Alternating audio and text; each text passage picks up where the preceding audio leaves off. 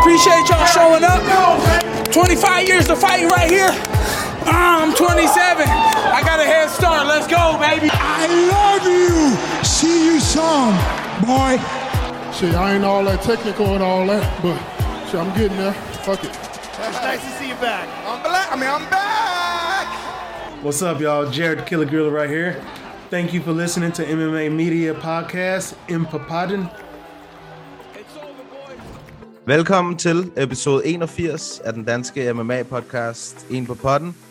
Vi vender weekendens UFC Vegas 23, hvor Kevin Holland endnu en gang fik en lektion i, hvordan man bryder.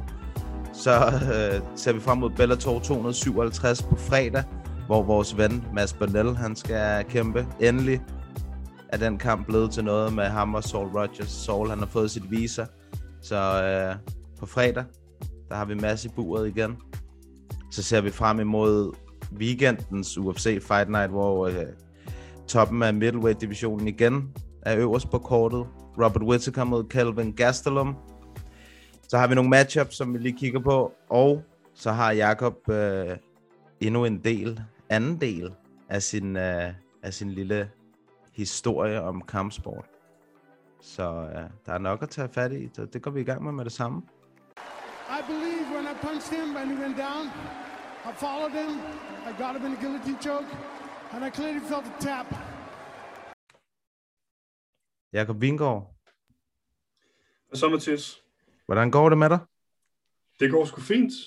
Øh, jeg var lige nede og, øh, og få en lille genoptræning i går på knæet. Det går fremad, så, øh, så jeg kunne, ikke- det kunne ikke være bedre. Du husker at lave dine knæøvelser og din, øh, hvad hedder det, de der bækkenøvelser og det der, du har fået? Ja, Ja. Lige præcis. Det er det, jeg også altid siger til børnene. Så siger eat your vegetables and do your knæøvelser. At, Det, øh, jeg, fik, øh, jeg fik et rigtig godt råd til min konfirmation af min far, faktisk. Øh, jeg fik mange gode råd. Han kom med nogle, han kom med nogle gode råd den aften. Øh, der er mange af dem, jeg ikke har fulgt, som jeg skulle have fulgt. Et af Okay. dem var blandt andet, husk at strække ud, sagde han. Det var et af, mine, et af rådene, og det har jeg aldrig fulgt. Altså. Og det er der, hvor du er så dårlig form i dag, eller hvad er det, du siger? Nej, men det er derfor, mine ben er så stive i dag.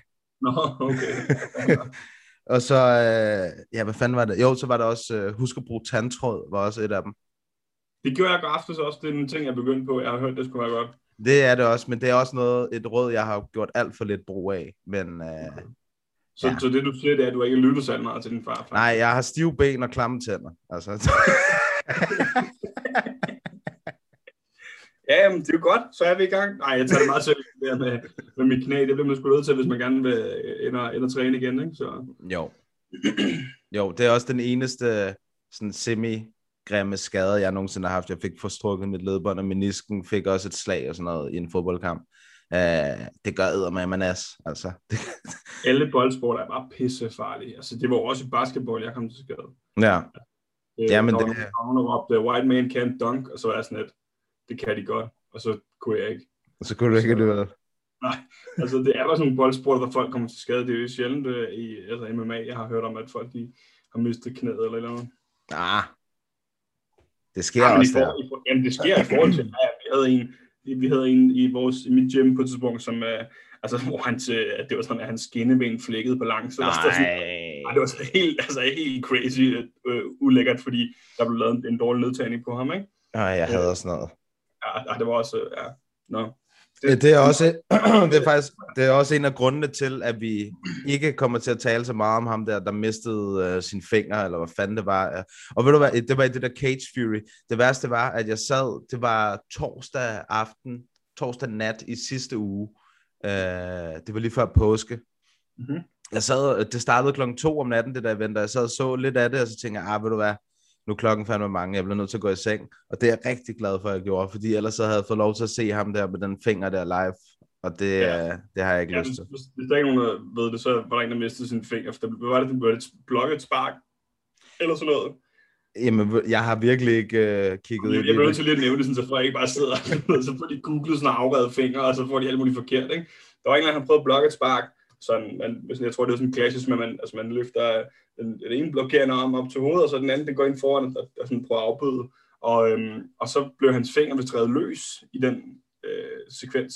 og så efterfølgende i noget clinch, så blev den vist altså revet af. Og, og de fandt så fingeren ind i handsken senere Ja. og fik sygen på. Og sådan noget. Ja, det var noget, noget, noget det var Ja. virkelig. den skulle virke igen nu, den finger der, men hold kæft, hvor er det ulækkert, mand. Det er bare modern medicine at its finest. Uh. Ja, det er det virkelig. Altså, det er jo vanvittigt, at, at, uh, at den kan ligesom kan forsvinde først og fremmest ind i handsken, og så bagefter så bliver den puttet på, og så virker den igen. Altså, det, ja, det er faktisk ret sindssygt. det, er, det er sgu vildt, altså. Nå, men så fik vi også dækket øh, diverse freak accidents Ja, i kampform. Ja, ja, ja, det er ubehageligt. Ja. Ja, det, de der... Øh, der var faktisk også, nu når vi snakker om øh, de der skader og sådan der er jo, der er jo den der klassiske med Anderson, hvor hans, øh, hvor hans ben brækker ikke mod øh, Chris Whiteman. Og den, det sad jeg altså virkelig også og frygtede lidt i weekenden, faktisk i main eventet. Der var altså mange gange, hvor de der low kicks, de blev tjekket af Kevin Holland og Marvin Vittori, hvor jeg tænkte, au, au, au, det har gjort næste. Men også fordi det er bare sådan, jeg tror måske det er bare sådan øh, menneskelig natur at tænke, jamen, jo tyndere noget er, jo, jo mere skrøbeligt er det, ikke? Altså jeg, jeg ved ikke nok om anatomi til at vide, om han har stærkere ben, end altså, jeg har, eller sådan noget, men for, altså, jeg har sådan store lovbasser, ikke? Eller hvad hedder det, skinker der. Men altså, hvor man tænker, okay, de der, de knækker jo bare med det samme. Altså, og det, men jeg tror også, jeg tror ikke, man respekterer det rigtigt, før man måske er kommet lidt til skade med det. Jeg ved det ikke. Altså, jeg tror, nogle dem, de tyrer bare igennem, og så håber de på det bedste, ikke? Jo, det kan sagtens være. Oh. Jamen, det, det lyder også bare ubehageligt, ikke? når de der skinneben, der bare siger gunk imod den. Det lyder som sådan to mursten, der klasker sammen. Ja. Ja. Au, au. Nu skal vi starte med den, eller hvad? Hovedkampen? Ja, yeah. jeg tænker, at uh, lidt som jeg sagde, før vi gik i gang, at uh, Kevin Holland, han kunne godt bruge den der gratis brødteam, som Søren bare kan tilbyde Terry Brazier efter, efter hans kamp Bellator. Men det er det, altså, jeg, jeg synes bare, jeg tror måske, vi er enige om det her, at, at, øh, at det måske betyder, at Holland han bare tager en pause. Altså, han er sej nok, fordi han kæmper hele tiden og holder sig aktiv. Sådan noget. Det er jo øh, hatten af for ham, men, men for hans egen skyld, så bliver han nok nødt til at lige holde en pause og lige arbejde på noget der. Og de kommentatorerne, de, de, de havde en meget interessant pointe omkring, hvad, altså, hvad er bedst sådan at, øh, at lære at forsvare og stoppe nedtagningen, eller lære at, at komme op igen. Og, altså, jeg ved, at min egen træner, Martin Rod, han vil nok sige øh, begge dele, men, øh, men hvis nu man skulle fokusere på en af dem, hvad er så bedst? Ikke? At stoppe den sådan initially, eller gøre det, når du er kommet ned og være god til at komme op. Ikke? Mm. Og det, det, der sad jeg, sgu, det sad jeg lige og funderet lidt over. Hvad tænker du? Stop det. Altså, du kan bare se Francis. Ja, det er selvfølgelig rigtigt nok. Ja, fordi hvis du kan sådan demotivere folk ved at gøre det, så er det jo perfekt, ikke? Øh, Jo. Jo, men jeg synes, jeg synes helt klart, at, øh, at, at, at man først skal arbejde på at lære at stoppe det, fordi kan du, kan du undgå, altså fordi kommer du ned og ligge, så kommer du til at bruge mange flere kræfter på at komme op, end du gør på at stoppe en nedtagning. Ja, det er der nok et eller andet argument om, ja. Det synes jeg. Altså det, det, det, det, det føler jeg, at jeg har mærket på egen krop, ikke? At når, øh, det er fint nok, når vi står oppe på buret, og du ved, har den der fight for, hvem der har kontrol med underhooks og alt sådan noget, men når man, øh, når man først rører ned på gulvet, så er det altså, så er det, så er det noget lidt andet at komme op igen. Det, det, der er flere, du skal igennem flere skridt for at komme op. Jamen, det er nok meget rigtigt. Det, øh, det tror jeg ret i. Men i hvert fald så, øh, så skal han lige, øh, det skal han lige finde ud af, fordi det nytter ikke noget, at folk bare har sådan, selv folk, der ikke er en, nødvendigvis er sådan nogle rigtig wrestler-typer, de bare begynder at lure sådan, hey, det skal vi prøve det her, for det fungerer rigtig godt, ikke? Mm. Øh, så, og så, er- hvor, gammel er han egentlig? Kevin Holland? Ja. 28. Ja, han er jo stadig sådan, altså han er stadig har masser af gode år foran, så det skal han sgu nok nå, og så øh, det jeg mener, han er, han er relativt ung, ikke? Sådan, sådan Jo, jo. relativt. Øhm, hvor at, øh, at altså, det, det, jeg kan ikke se, hvor, hvad, hvad han ellers skulle gøre. Og ja, hvem er det, han har sit hjørne egentlig? Travis Lutter. Hvem slutter? Okay. Ham kender Otto Knudsen jo. Ja. OG. Oh, ja, men han er nemlig OG. Altså begge to, både Otto Knudsen og Travis præcis. ja, nå, Ja, men, øh, Ja, det er Altså- brydning der. Det er, det er, men det er også bare modbydeligt. Altså, det er virkelig et rigtig godt våben at have i sin værktøjskasse. Ja, men det, er det, altså, det er jo det, som, som der altid har været med de der, eller med sådan MMA som sport, ikke? Den har sådan, altså det hele tiden, øh, hvad hedder det, iron sharpens iron, ikke? Altså, at, at du har, der er nogen, der er gode til det ene, og så begynder de at bruge det rigtig meget, og så begynder de andre at til at være gode til at forsvare det, eller være lige så gode, ikke? Og så, så hele tiden one-upper de hinanden, ikke? Jo, jo, ja. ja. Øhm, jeg lagde mærke til, der en ting, jeg godt kunne lide ved Holland, det var, at han, øh, han kørte flere gange sådan et, et højere high kick, og så lige snart han trukket det ned, så slog han et kryds med, med højre også, og han gjorde det, det flere gange. Det er sådan en Adesanya-ting. Det øh, var den, som Adesanya han også øh, rensede øh, Derek Brunson fuldstændig med. Ja, okay. Først high kick, og så bup, rammer ja. han altid den der lige høj. Det har han gjort mange gange. Altså ikke kun i... Men det, det første gang, jeg sådan rigtig lagde mærke til den teknik, det var Adesanya. Okay. Det er, det, er, det, er en fed, det er en fed teknik, fordi du, du smider et high kick, og så naturligt, så ofte så resetter du, eller så smider du et med, med, altså med den modsatte arm, ikke? altså med den forreste arm. Men der, der, du smider sådan en, der er sådan en, en, en off-timing, at du, at du får smidt et, et slag, som folk måske ikke lige regner med. Ikke? Det, det fungerer sgu meget lækkert, men altså, hvis, den havde, hvis den havde connected så sådan ordentligt, så tror jeg også, øh, at han har været i store problemer ved Tori, men problemet er jo bare, at altså, hvis det bliver taget ned, ikke, så er det ligegyldigt. Ja, ja Adesanya har også sådan en variant af den, hvor han i stedet for at sende high kick, så løfter han bare knæet, sådan, og så du ved, når, han, så når knæet det rammer jorden, så kommer, øh, kommer hånden også lige afsted der. Det er sådan, det er sådan, det er sådan en Superman punch. Altså en ja, agtigt, ja, agtigt, ja. Ja.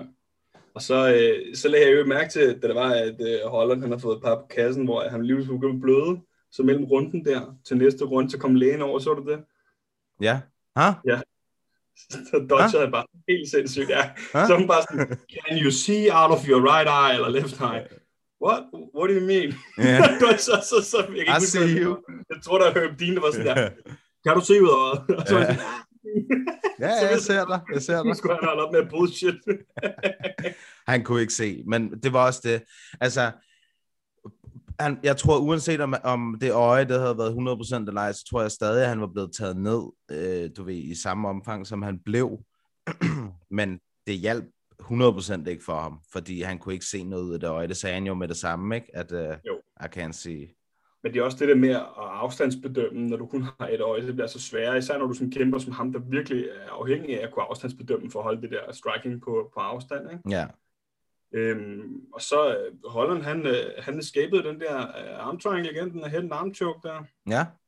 Men han er, hans jiu-jitsu er altså, er altså ganske, ganske fint, Kevin Holland, men det er bare, du ved, det er jo brydningen, der er, er hans kryptonit, ja, ikke? jeg giver ikke meget for, jeg synes, de så også kaldt, først så kaldte jeg ham brown belt, og så kaldte jeg ham black belt, de der kommentatorer. Nej, han er, black, han er black belt.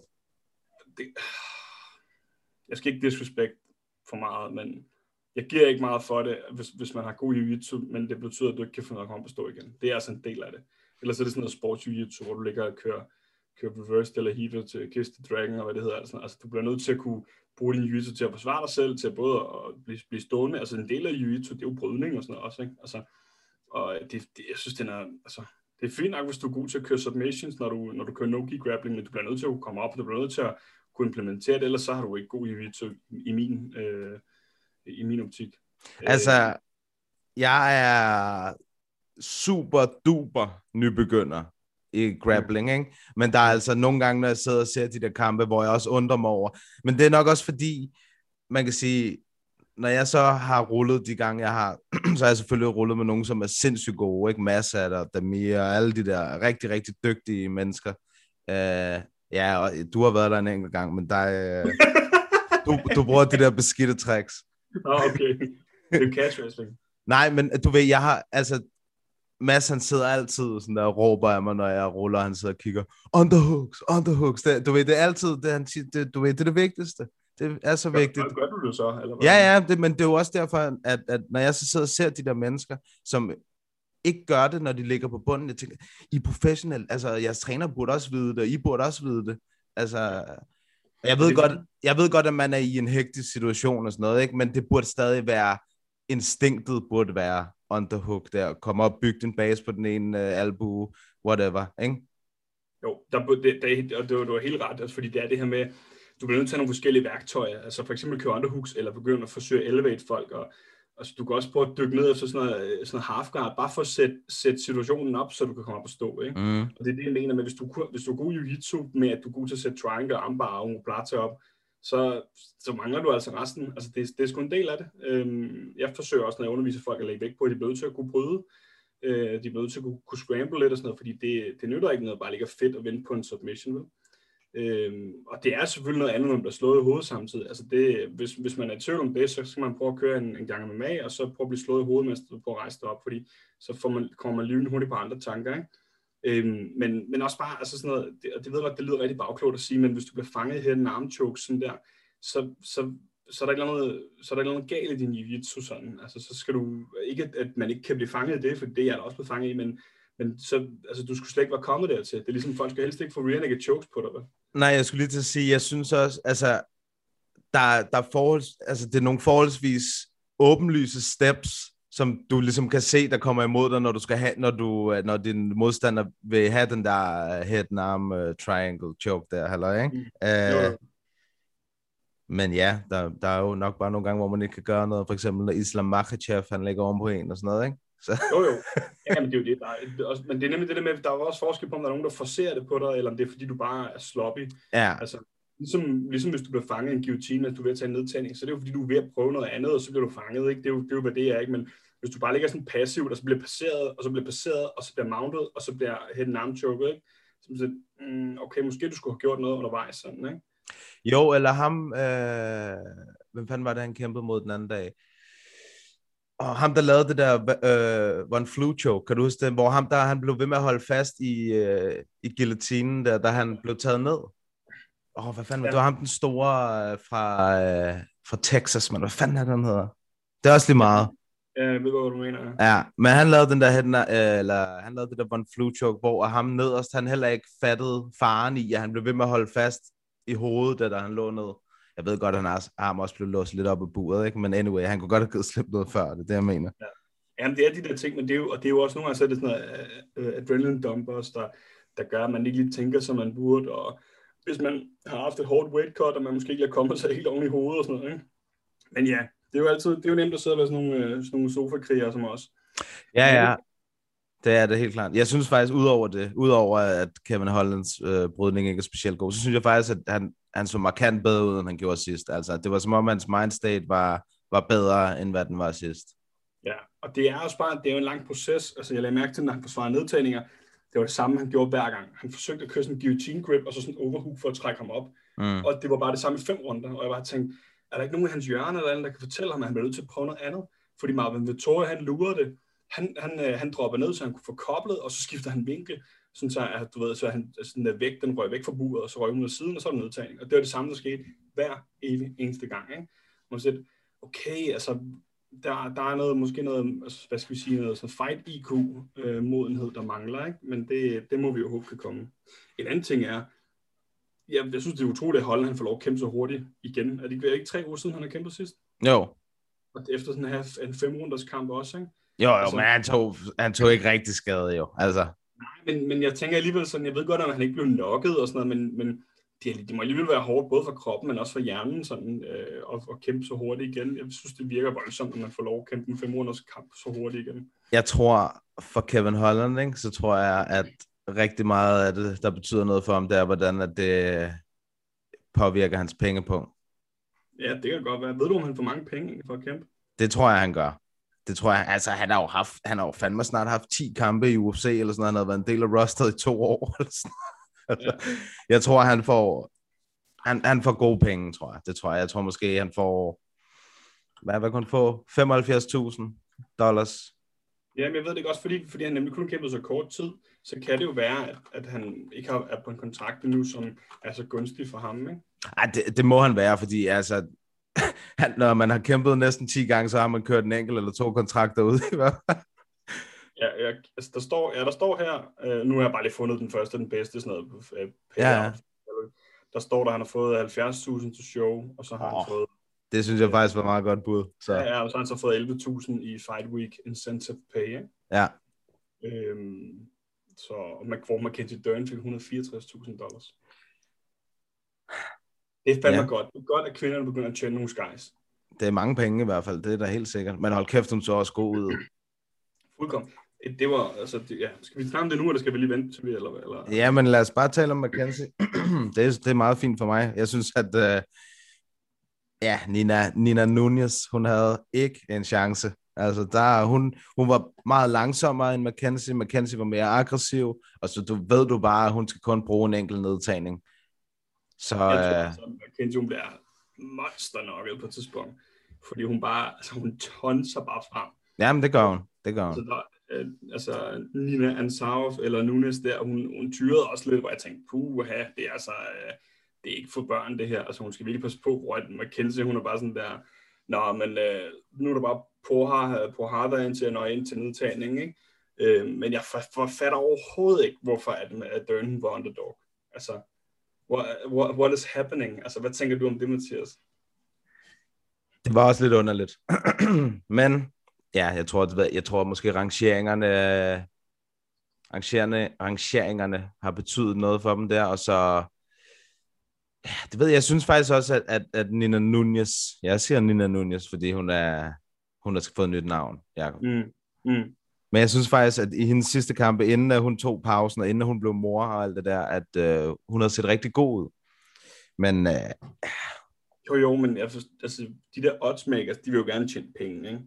Og det der, det var jo ikke en måde at tjene penge på. Altså, Nå, nej, men altså, Mackenzie har jo også kæmpet, øh, hvad fanden var, var det, Amanda Hebers, hun tabte til, nu skal de være helt sikre her. Men så, Ja, det var nemlig Amanda Hebers, som hun tabte til, hvor hun blev fuld outstriket, ikke? Altså, fordi hendes striking på det tidspunkt ikke var lige så god, som den er nu. Og så Amanda Hebers, hun kunne stoppe takedown. Så, altså, og der var hun altså også tæt på at blive, uh, hun blev klokket et par gange af Amanda Hebers, så det, og hun brækkede næsen i sidste kamp, så ja, hun har allerede taget en del Jeg skader. tænker bare, at jeg sidder og så det der og tænker, what? Altså, hvad, hvorfor gør man sådan noget? Fordi man, ja, det ved jeg ikke. Jeg, jeg kunne ikke se, hvorfor hun skulle være underdog, men det, det er der måske nogle andre, der har synes var en god idé. men hendes grappling var på et helt andet niveau med Kenzie Dern. Ja, hendes hvad? Jeg håber, hvad for noget? Hvad sagde du? Jeg håber, McKenzie, eller jeg, at, jeg, at vi, hvad hedder det, Derns grappling-niveau er på et helt andet. Ja, ja. Altså, og, øh, så, vi- altså, jeg tror også, vi har talt om det før, men at hun er jo altså, tidligere, øh, tidligere verdensmester rigtig mange gange, ikke? og har været med til ADCC og sådan noget. Øh, jeg tror også engang, hun har vundet over Gabi Garcia. Øh, Det har hun. Ja, hvor man, altså, det, er alligevel, det er alligevel en accomplishment, ikke? Det er legit. Øh, ja, det er fandme, har, du har du set alt det der med Greg Jones og Gabi Garcia? Ja, fuck, hvor er det humor. Altså, sådan en pressekonference, hvor de skal lægge arm, hvor han bare taber med vilje, sådan der, hvor hun bare smadrer ham. Og, og, ja det har jeg altså ikke set, men jeg har godt Har set, ikke at de set skal det? rulle, og han har sagt, at hvis han taber, så stopper han med jiu-jitsu. Ja, men han blev, altså, han, han blev med sådan at være sådan der, det her, det er real equality fight og sådan noget. Øhm, og, altså equality, ikke? Ja. Og, og så, så sidder de til sådan en pressekonference, hvor det er, at, at han bare sidder og sådan og sviner en til, på sådan en rigtig sofistikeret måde, hvor at, øh, jeg, kan ikke, jeg tror, de har aftalt det lidt inden, øh, men hun virker sådan oprigtig sådan fornærmet nogle gange. Og, øhm, og hvad fanden var det her? Jo, så nemlig så lavede de det der armlægning, hvor at de sidder, og så sætter de det rigtigt op. Og, sådan, og det ligner Gabi kan sige, at hun, hun tænker, nu skal hun faktisk du ved, mose en eller anden, og så lader han bare sin arm gå ned. Og på et tidspunkt, så sidder de også til den her konference, og så, så kan han ikke åbne en, en flaske med vand eller sådan noget, og så giver den til hende. Han er troll. han, er, han er troll number one, og så har han også lavet sådan en video, hvor han, hvor han er øh, klædt helt op, fordi han skal ind på sådan en stripklub, altså det er sådan en Instagram-video, han har lavet, ikke? Og så kommer han ind, og så han klippet sådan en video ind af Gabriel Garcia, der laver pole dance. Men øh, ja, respekt til dem begge to. Nå, det er god humor. Det kan jeg godt ja, lide. er- Banter. så var der øhm, Arlon Allen versus øh, Yusuf Sadiq. Ja, Hvad Det var du der. Jamen, som der også var en, der skrev inde på uh, MMA Media den anden dag, at hver gang man ser det der Arnold, Arnold Allen-navn, så får man uh, nedtur over, at den der fat neck fra Husum, den lige skulle stikkes ind der i, til sidst i den kamp. Daddy Long Neck der. Ja, men for fanden. Ja, det er, det er også... Det kan, ja, det er fandme irriterende, at Mads han ikke slog ham, ikke? Fordi han havde ham in the back, pretty much. man begynder rigtig at lave sådan noget MMA-math, når det er, man ser sådan noget, der ikke... Jamen, Mads han slog jo, eller Mads han vandt jo faktisk over ham der, så i virkeligheden, så kunne han godt også. altså, det kan man jo ikke vel, men, men det, man, kan, man kan ikke lade være med at sidde og være sådan lidt... Øh, tænke tænk sig, hvad der var sket med Mads. Men nu har Mads jo fået nogle, nogle andre nye muligheder. Det har han, det har han. Men jeg forstår heller ikke, hvorfor Allen han var underdog. Altså, det... Jeg, jeg, jeg ved ikke. Både Dern og, og Allen, de var underdogs. Det, det forstod jeg simpelthen ikke. Nej, det, det, det er jeg enig i. Det er egentlig Arnold Allen, han, øh, han har vundet otte træk. Ja, altså hvad fuck. Ja, men det, ja, igen ikke, det er det, der er irriterende. Det, hans uh, streak skulle slet ikke have været så lang, altså. Ja. ja. Øhm, Men det er, hvad der sker jo. Altså, nu kan, nu kan Mads jo så skrive sin historie et andet sted i Bellator. præcis. Præcis. Så går han lige ind, og så bliver han lige champ der, og så bliver han træt af bare at økse folk der, og så går han, så bliver han champ der også. Økse. Ja. Nå, hvad er der ellers? Ja, hvad havde vi? Vi havde um, Daniel Rodriguez mod min bror, Mike Perry. Ja. Hold kæft, det var mærkeligt, mand. Altså, jeg vil sige, Daniel Rodriguez, han så rigtig god ud. Uh, det synes jeg faktisk, men jeg vil så, Mike, han så virkelig også uh, mystisk ud. Han havde en mærkelig, mærkelig tilgang til det, hvor han sådan lungede ind, lidt ligesom Mackenzie gjorde, bare med færre slag og med dårligere ja. slag. Uh, og ja, så åd han bare det, det ene jab efter det andet, ikke, Mike Perry? Jeg ved ikke, hvad fanden... Jeg tror, det er Darren Till, han ude skrive et eller andet om det. Han skrev sådan noget, at, at, at, at Mike Perry er ikke dårlig, men han har bare, han har bare brug for nogle coaches, der, der, der, der ordentlig, en, en ordentlig camp og nogle ordentlige mennesker omkring sig og sådan noget, ikke? fordi han er de sidste mennesker i verden, som skal have lov at free roam sådan der, ikke? Jo, jo, jo, lige præcis. Og det, han har skrevet godt skift over sit skridt. Ja. Det synes jeg alligevel, det kan alligevel noget. øhm, Prøv at forestille dig, du er en dame, så det er, det er bare det sidste, du ser, inden der skal ske funny business, ikke? ja, men han er, han er, han er en type, ikke? Uh... Det kan også ikke bruge, når han kommer, tror jeg.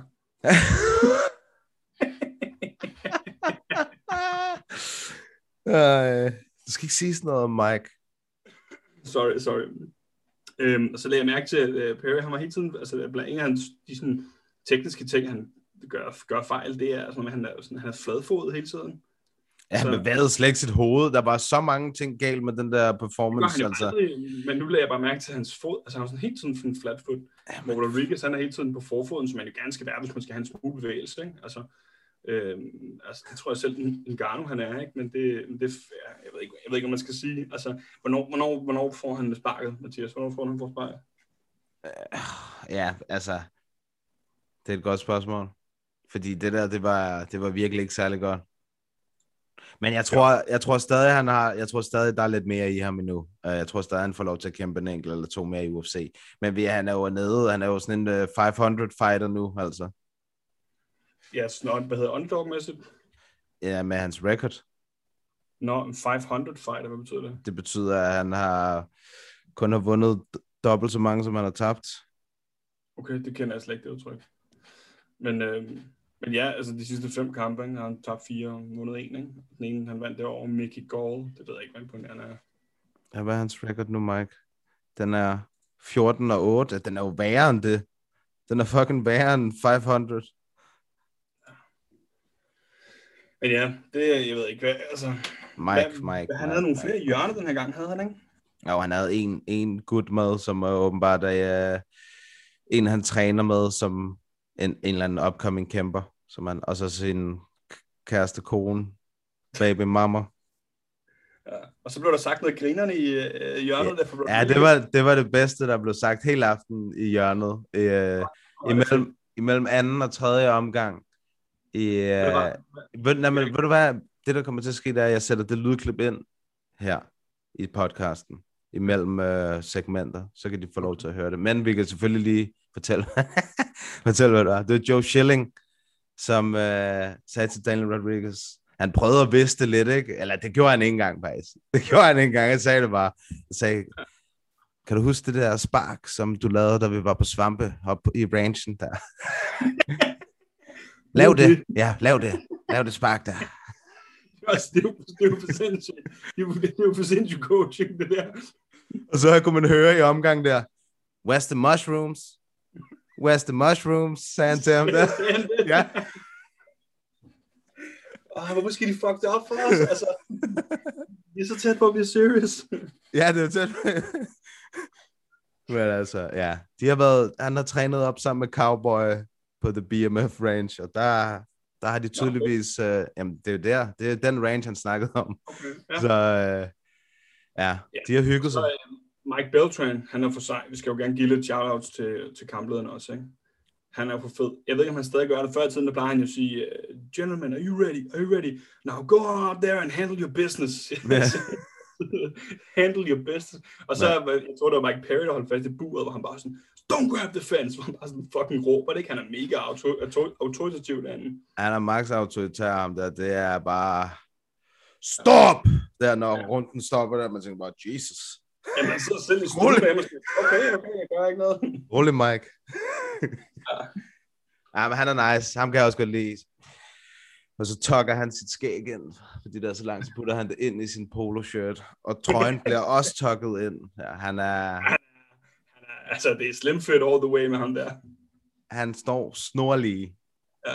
Der er ikke noget der. Ja, men han er en god, han er, han er en rigtig god øh, kampleder også ham der.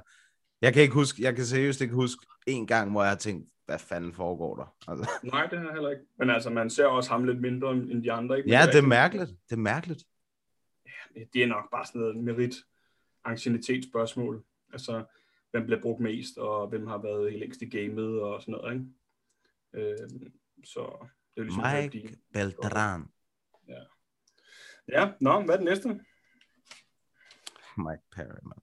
Det var, ja, så var der uh, Julian Marcus, der chokede Sam Alvey. Ja, det var, Ej, det, var ikke, det var ikke så lækkert at se på. Jeg synes, det var godt. Det var godt choke, det der. Ja, men det var bare ærgerligt. Jeg kan godt lide Sam Alvey. Hvem kan ikke lide Sam Alvey? Altså, Smiling Sam. Ja, ja, han er, meget, han er meget sjov. Han og så han blev bare øh, presset op mod buret og blev bare straffet, og så, så tænkte han bare, hell yeah, og så begyndte han bare at fyre tilbage, og det gik bare ikke godt for ham, og så blev han sådan, ved du hvad den hedder, den choke, han blev taget på? A rear naked choke. Ah, det er en short choke. Der står her på internettet, det er rear naked. Mathias, det er jo ikke, det er ikke, alle, det er ikke alt, der står på internettet, der er sandt. Det er ligesom alle de der damer, der skriver til dig, at de, at de synes, du er fræk og sådan noget på den, i det messenger spam inbox. De, de mener det heller ikke, fordi de findes ikke. Sådan nogle russiske bots. Ja, præcis. Hey, you sexy love, I love you. Send me money. Ja, præcis. Nej, men altså, det er jo, jo det er rent nok, det er sådan en renegade joke variant, men det er jo den her, hvor du, hvor du, altså, du kører sådan et short grip i stedet mm. for, ikke? Det er der mange af dem, der begynder at bruge. Der var også en anden her i løbet af aftenen, eller den aften der, hvor altså, de kørte det der short choke, fordi det er rigtig godt, fordi det er svært at handfight den. Så i stedet for, at du skal have gravet den helt om bag hovedet, så kan du bare køre, køre sådan en short. Ja, det var i den, aller, det var i den allerførste kamp. Kasankanai, ja, der hang sådan halvt ja. af ryggen, hvor han også choker ham. Ja, og så endte sådan mekanikken i choke ændrer sig lidt. Altså, du skal sådan, øh, du skal gerne se, om du kan sådan squeeze dig helt tæt til ham, i stedet mm. for at prøve at komme ud, ligesom hvis du har en renegade choke, så ja. du har en Ja, ja. Så, det, var, ja, det var meget lækkert. Ja, den var modbydelig, den på Sam Alvi i hvert fald, er du svimmel, mand. han blev altså choket godt og grundigt. Ja, det gør han godt nok. Den var virkelig dyb. Den var virkelig, øhm, virkelig dyb. Hvad så, øh, hvad, hvad var, så var der Jim Miller kæmpede? Det gjorde han, legenden. Det broke, broke my heart, man. Ja, men jeg sagde til dig, jeg sagde til dig sidst, Joe Selecki, han, øh, han er altså legit. Ja, han kan noget. Men ja, det er jo bare fordi, altså, når man, også, altså, som de også annoncerede, at Jim Miller, han har flest kampe i UFC, ikke? Øh, ja, ja, ja. Det er sindssygt, 37. What is happening? Altså, hvad, altså, det er jo helt slukket. Han har flere kampe, end Mike Perry har i alt. Ja. I UFC bare. Ja. ja. altså, jeg kan ikke se det, men jeg sidder og ser helt chokeret ud. Altså, det, og han, han er sej, ham og sådan nogle Joe Lawson og sådan noget. Jeg, jeg elsker dem simpelthen. Ja, Joe Lawson er også en gangster. Det er derfor, jeg håbede, Miller han kunne, uh, han kunne få et submission eller et eller andet sejt. Uh, men det, han blev så lækker, han var bare ung og hurtig og farlig, og ja, shit, man. Apropos hurtig og farlig, mm. Mat- Mateus Gamarot mod Scott Holzman. Hold da op, mand. Han så ed og sprøjt med god ud, Mateus Gamarot. Jeg synes, at det var jo en, det er en, som Mads han virkelig har været høj på, ham der Gamarot. Han var jo champ i KSW i Polen. Okay. Um, hans første kamp, der mødte han Guram. Nå, han der, hvad hedder han? Kutateladze.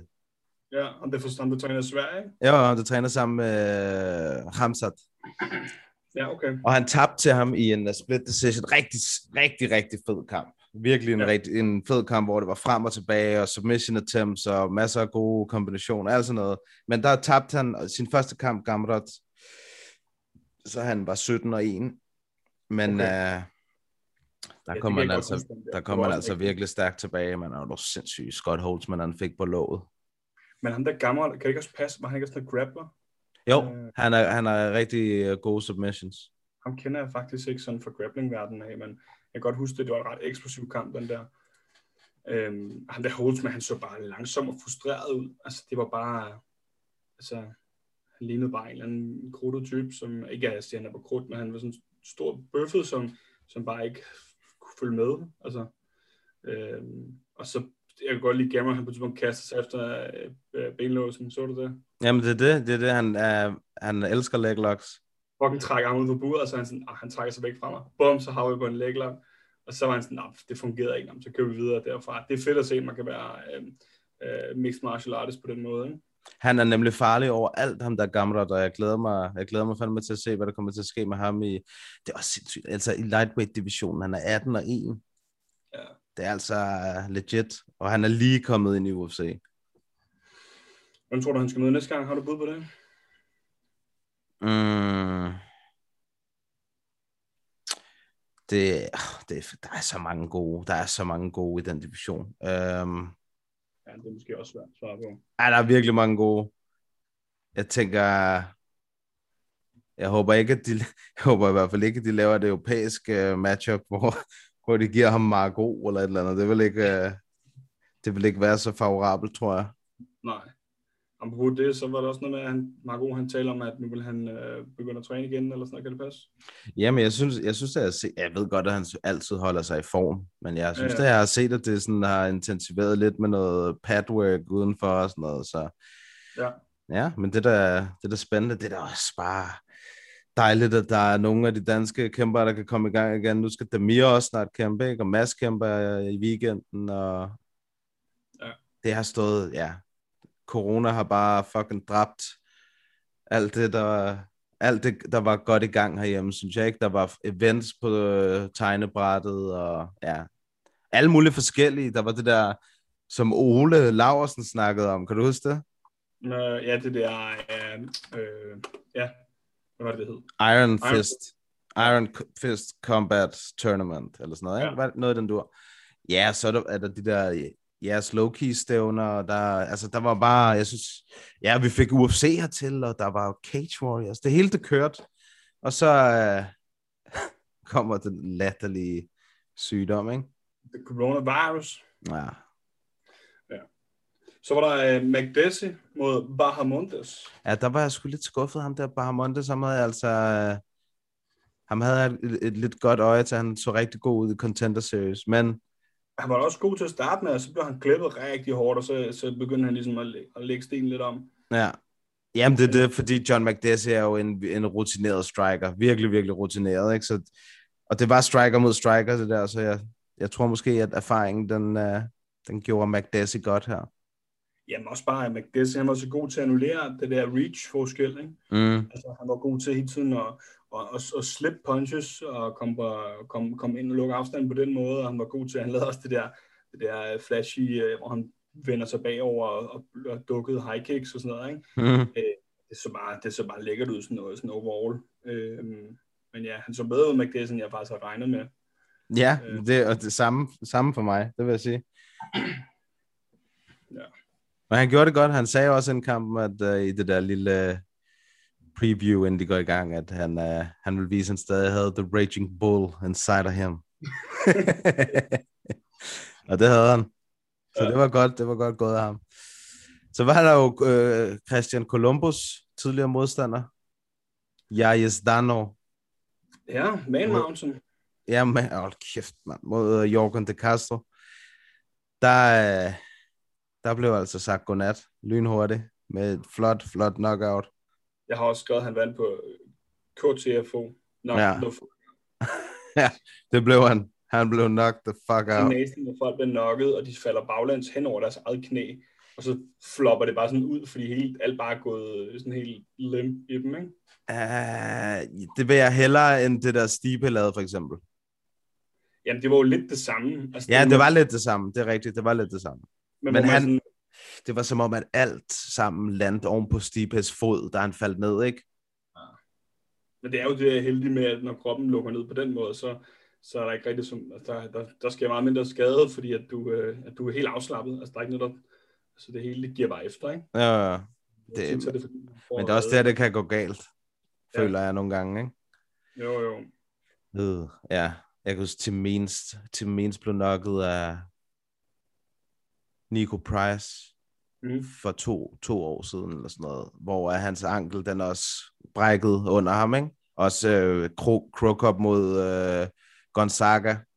Men han kom ikke til skade, gør Det er så grandgiveligt ja, sådan. Det, jamen, det ved jeg godt, men det er det, er det, som jeg har, lad mig forstå, at det er, at der er meget mindre chance for, at du kommer til skade, end hvis du faktisk var bevidsthed, og det samme skete. Fordi alt bare slapper af. Det er derfor, du folder sammen, som, altså, du ved.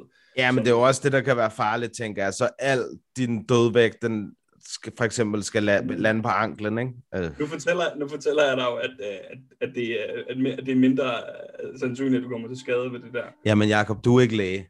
Nej, nej, men jeg kender læger. Altså, jeg kender Jeg har engang været hos en læge. ja, okay. Så må jeg tage det på gode ord. Ja, præcis. okay. Så var der ham der, uh, Azure mod Shaw. Honda Asher mod Jack Shaw. Ja, Jack Shaw, han er bare fucking god, mand. Ja, han ser jo helt vildt skarp ud. Jeg var helt vildt imponeret over lige i starten, der var sådan en scramble, eller sådan en, sådan en udveksling op i buret, hvor at, uh, han prøver at trip ham, og så uh, forsvarer ham den ene, og så sjov han, om så kører han en anden kombination, og så bruger han det allerede til at sætte en tredje kombination op, altså sådan en wrestling eller sådan en scrambling exchange. Mm. Jeg bare tænkte, åh, det er altså high level det der det er high level at have så meget overskud. Altså, det er sådan, at man ser sådan nogle judo-kæmpere på, på højeste plan, hvordan de bruger fakes og pools og sådan noget til at sætte øh, et, et, et fjerkast op, ikke? Øhm, fordi at, øh, at det bliver man nødt til på så højt niveau. Det så bare lækkert ud. Altså.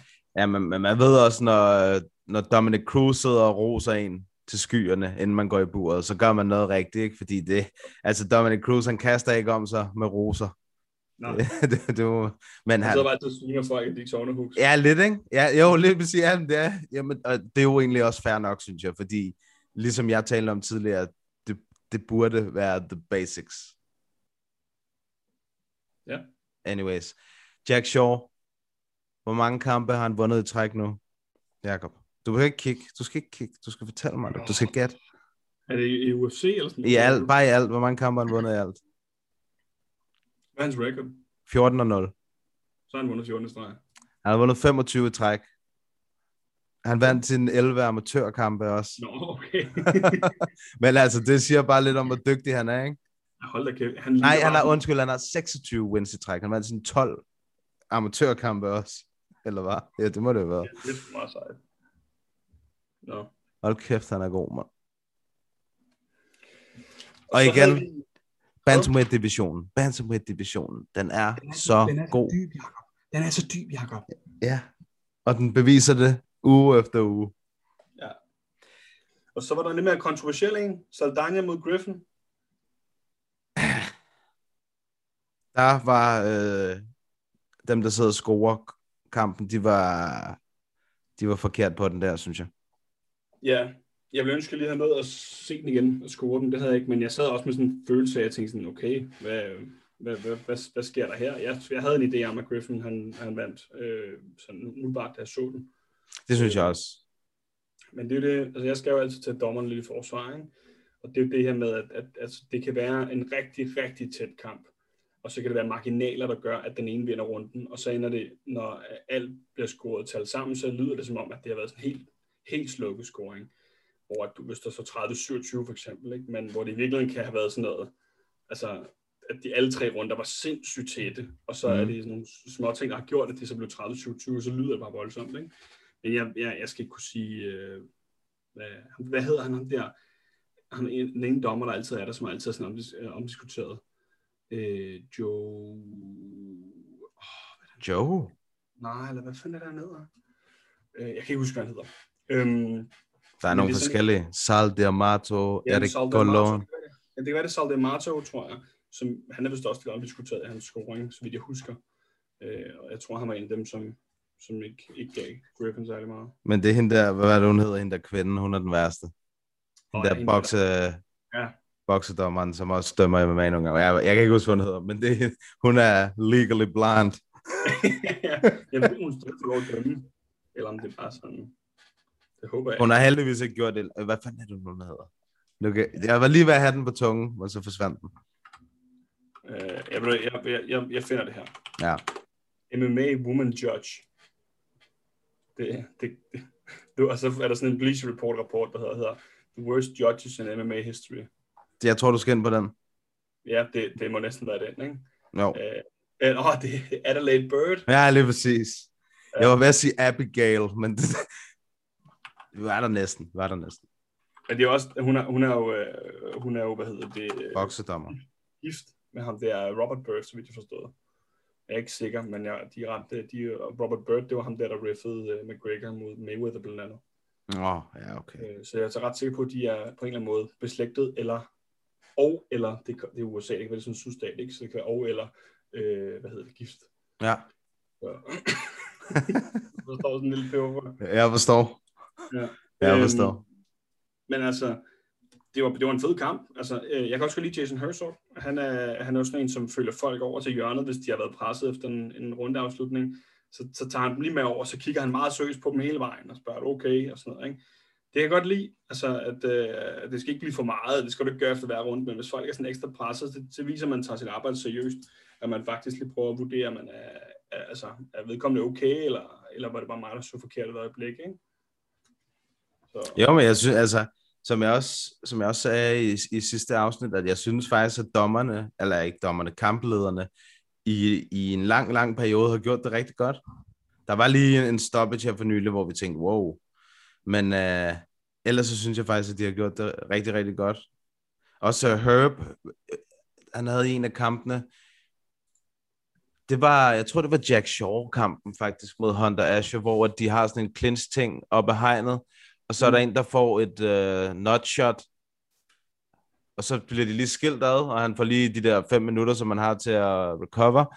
Og så står Herb sådan inde i midten af buret, som om han står og tænker sådan, øh, Nå ja, tilbage til positionen, I skal op af buret her, I skal tilbage i clinchen. ja, det er fedt, ikke? jo. Og det er jo de der split, split, uh, split second uh, beslutninger, man skal tage, ikke? Mm. Uh, og man lige skal huske, hvordan fanden er regelsættet og sådan noget, ikke? Fordi nogle gange så giver det rigtig god mening i, i, i, i praksis, men hvor teorien siger noget andet, der er det teorien, man ofte skal lytte, lytte til, ikke? Uh, altså i forhold til sådan noget MMA-regler, ikke? Mm. Uh, hvor altså, man sådan skal vurdere, det er jo ligesom det her med, hvis du har hvis, du har, hvis der er en på, på, på gulvet, som fagler den, der er øh, nederst, så hvis jeg er øverst og fagler en eller anden med at prikke ham i øjet, så, så kan jeg godt fratage dig positionen som kampleder, fordi du har faglet ham. Øh, altså du ved, sådan noget med, sådan, at man ligesom vurderer, okay, hvad, hvad er gunstigt for ham og sådan noget. Ikke? Så. Det synes jeg også vil være fair. Den, ja. Det eksempel, du lige gav der. Ja, så, nå, så kommer jeg op at stå. Så mister du det, du har arbejdet for, fordi du ikke kan finde noget følge reglerne. Ikke? Ja, det synes jeg er fair. Ja, eller ligesom ham der, der var en, han kæmpede for titlen. Han kæmpede for titlen i, uh, i Cage Warriors for nylig mod ham, uh, Cartwright, Jack Cartwright. Ham der polakken, der lavede det der, der headbuttede ham hele tiden. Det ved jeg ikke, om jeg så. Nå, det, jeg synes bare, vi har snakket om det. Det kan også være, at det er noget, jeg mig ind. Men han ja. kæmpede om titlen, og han vandt mere eller mindre faktisk øh, kampen. Øh, han, han wrestlede Jack Cartwright ned, holdt ham nede, men han havde sådan en ting med, at når han så skulle, du ved, ground and pound, så førte han med hovedet. Så han nikkede ja. sådan fire skaller til Jack, Jack Cartwright. Så til sidst, så sagde jeg, jeg tror det var Mark Goddard, du ved, hvad er det, du laver, mand? Stop, det er slut, det er slut. Nu har jeg sagt det tre gange til dig, at du ikke skal nikke skaller, når du ground and pounder. Du ved, så tabte han bare kampen. Og, og Jack Cartwright, han, be, han beholdt sit bælte. Men jeg synes, det var så fair, altså fordi det var yeah. håbløst. Han blev ved med, hver gang han ground and pound, og så oh, fik han lige en skalle samtidig der, Jack Cartwright. Men det er også det der med, hvis man tror, som kæmper, man skal game reglerne sådan der, ikke? Altså det ja. fungerer også på nogle refs, men man ser sådan som Mark Goddard eller sådan noget, han gider bare, han bliver nærmest vred på dig, hvis du gør dumme ting. Han ja, selvfølgelig. Og så siger han, hvad, hvad fuck er du gang i? Du ved, What are you doing? Han bliver sådan frustreret over, hvad er det, du laver, hvor nogle refs, de bare sådan siger, det må du det må du ikke. Sådan noget, ikke? Hvor Mark Goddard, han er sådan lidt mere investeret i det, ikke? Ja. Så Dominic Cruz, han taler noget latterligt omkring scoringen. Han endte med at sige sådan noget, ja, men øh, hans erfaring var, at dommeren de kiggede mest på den første runde og den sidste runde, og sådan scorede de en sådan. Ja, det hørte jeg også. Det var også latterligt, synes jeg. What? Folk de scorer rundt for rundt. Altså, det er ikke... Og det, det irriterer mig, at der bliver sagt sådan noget, når, fordi de er nogle, sådan nogle autoritetspersoner, ikke? Så folk sætter deres lid til, hvad de siger, fordi de må have noget merit, der gør, at de, det, de siger, er rigtigt, ikke?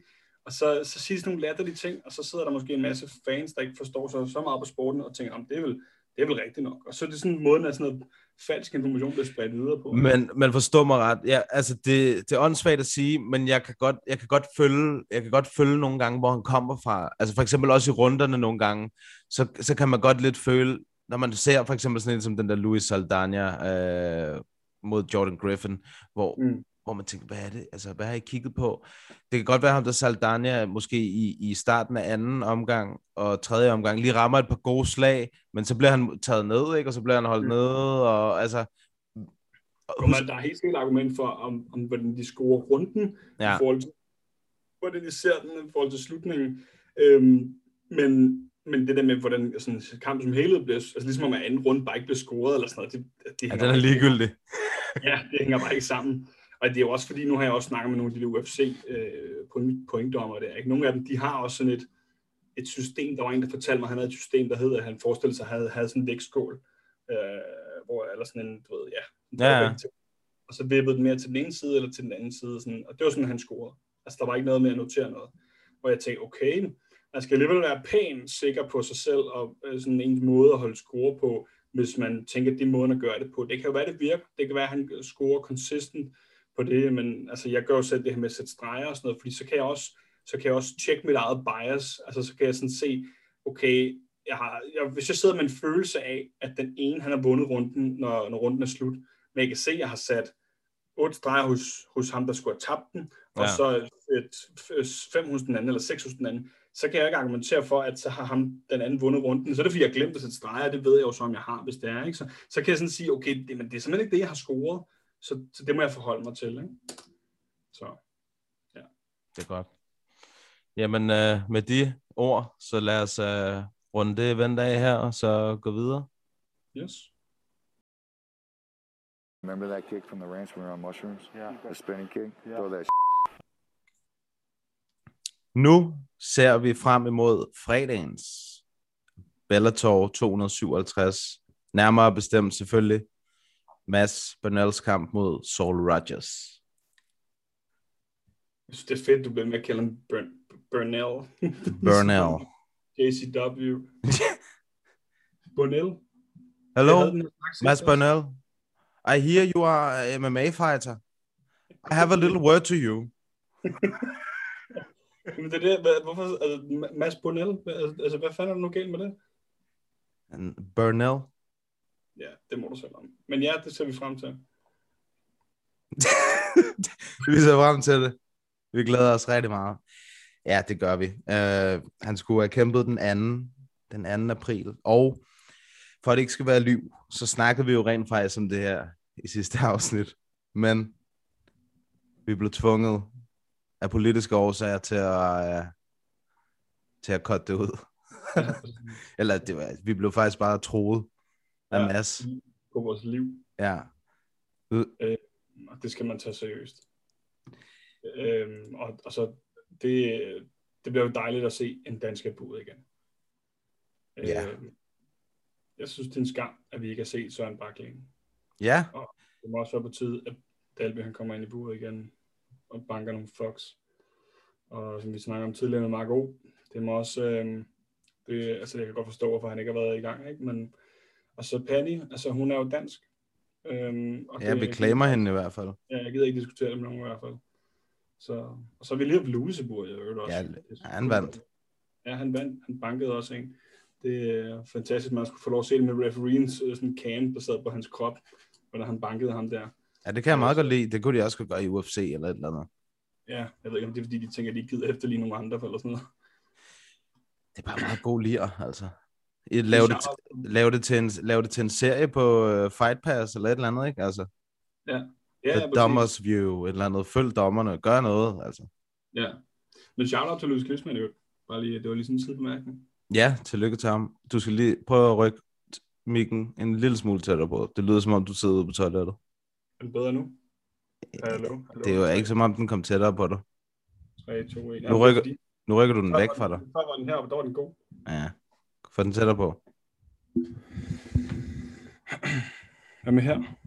Ja, det er bedre. Er det der? Er det ligesom så godt, som det plejede? Altså, det startede med at være, var? Ja, det der, det er godt. Okay, lad os køre her. Det er rigtig godt. Ja.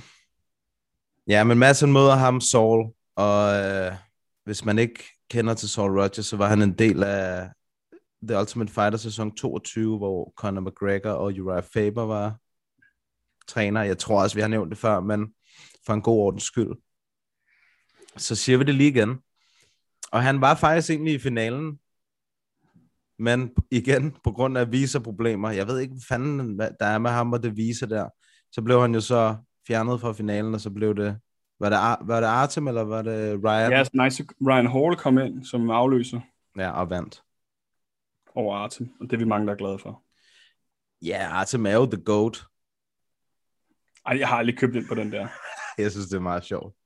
Han er, altså, han er the, the go, go, Goiat, the greatest, uh, nej, the Gi- Gioat, the greatest idiot of all time. Okay, Ja, men jeg, jeg kan ikke... Uh, det er tavlet Ja. sammen. ja, men jeg er også en tavlig fyr. Jeg, han, han bryder mig sgu ikke meget om. Altså, det er meget sjovt at se nok out folk, men ja, som du ved, så går jeg meget op i, hvordan folk de også bærer sig personlighedsmæssigt. Ikke? Det er også derfor, jeg er fan af John Jones og sådan noget. Ja, perfekt, perfekt, perfekt. Ja, det bliver spændende. Mads, jeg håber, at uh... jeg håber, at han går lige igennem ham. Har vi en prediction? Ja, det har vi. Mads, han øh, får sin anden TKO i karrieren. Okay. Det er mit bud. Jeg tror sgu, jeg er på en, en uh, decision. Du siger decision? Det tror jeg. Så hvordan Mads- kommer kampen til, ja, hvordan kommer kampen så til at forløbe, tror du? Jeg tror, Mads, han, øh, han, øh, han bruger noget, øh, noget fight IQ og blander noget boxing op med nogle udtagninger, og så tror jeg, han, øh, han øh, moser ham lidt sådan. Øhm, men altså, det er ikke fordi, jeg har valgt muligt vildt godt at bygge det på. Det var det, min mavefornemmelse for mig. Det kan også være, at vi er bare sulten. Jeg, øh, mit, mit ekspertbud, det vil være, at jeg tror, der kommer en masse low kicks ned på lægen, tip Okay. kicks lige i maven, Mm. og så boksning. Ja. Jamen, det, også, det kunne være lækkert at se bruge noget mere af det. Det er mit bud, så øh, hold øje med det. Ja, det, så tænker jeg, det lyder meget fornuftigt. Øhm, jeg synes også lige, vi skal nævne, at der har været de der One FC-kampe. Ja, Der var jo uh, Eddie Alvarez kæmpet mod uh, ham der, Yuri. den anden. Ham, hvad hedder han? Yuri. Og Der var jo lidt, uh, kan du ikke lige uh, talk us through, hvad der var af kontrovers omkring det? Jo. Eddie, han møder ham med Yuri. Lo- Hvad fanden var det? Yuri et eller andet. Nu skal jeg lige have hans navn helt korrekt. Noget med L. Ja. Yuri. Jeg kan ikke stave, mand. Hvad fanden? Nej. Jeg søger bare på Eddie, det tror jeg er nemmere.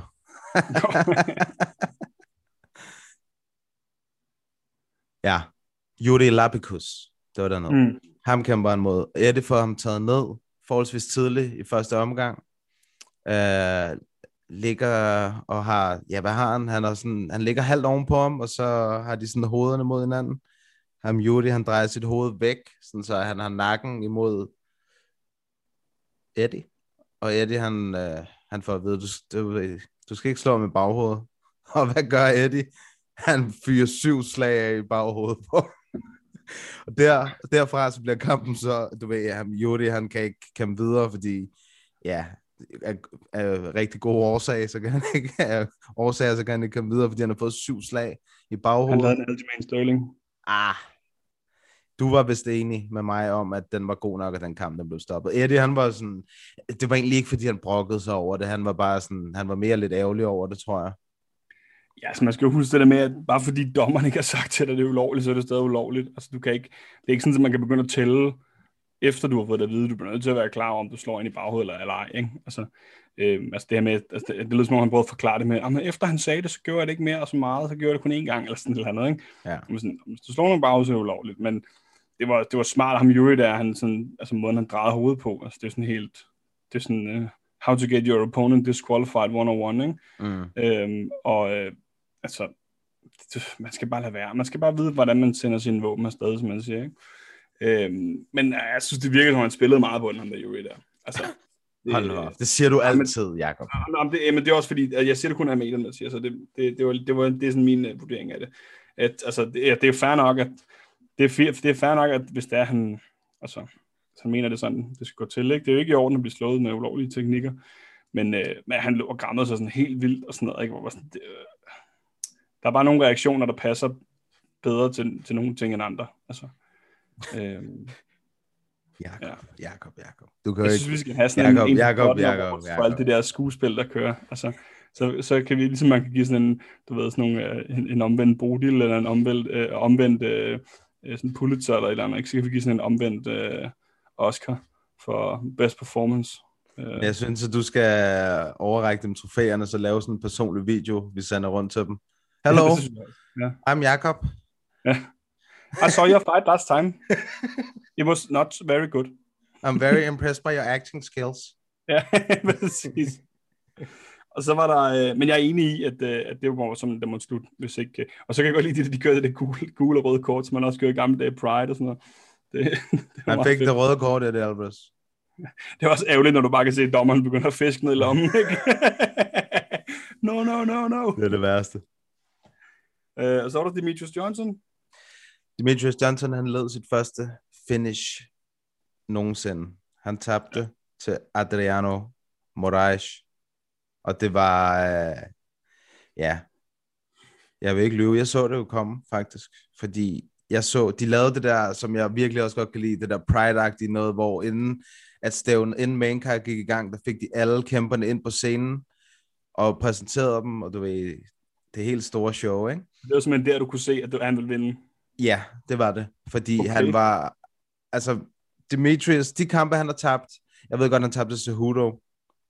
Men ellers de kampe, han har tabt, der har det været mod nogen, der har været større end ham. Det har været Mm. mm. bantamweight, han har tabt til. Og det her, det er bantamweight, han kæmper mod. Og altså...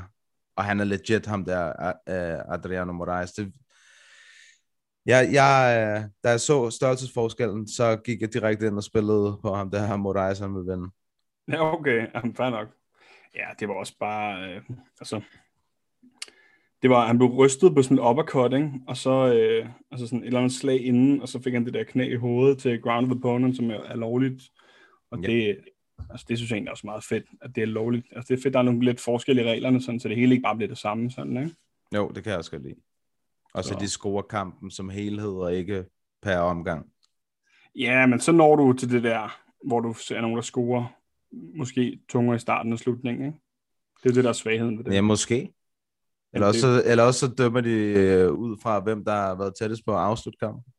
Det, er- det er vel det, som man går ud fra. Det, det vil Hvad så, hvis de begge to har været, været tæt på det? Så bliver den draw. ja, altså. Nå, nå, okay, jamen så har vi vel løst det. Fedt. Ja. Jamen, øh, point border, hvad er det næste? Ej, kæft, mand. Men draw er jo en mulighed, altså.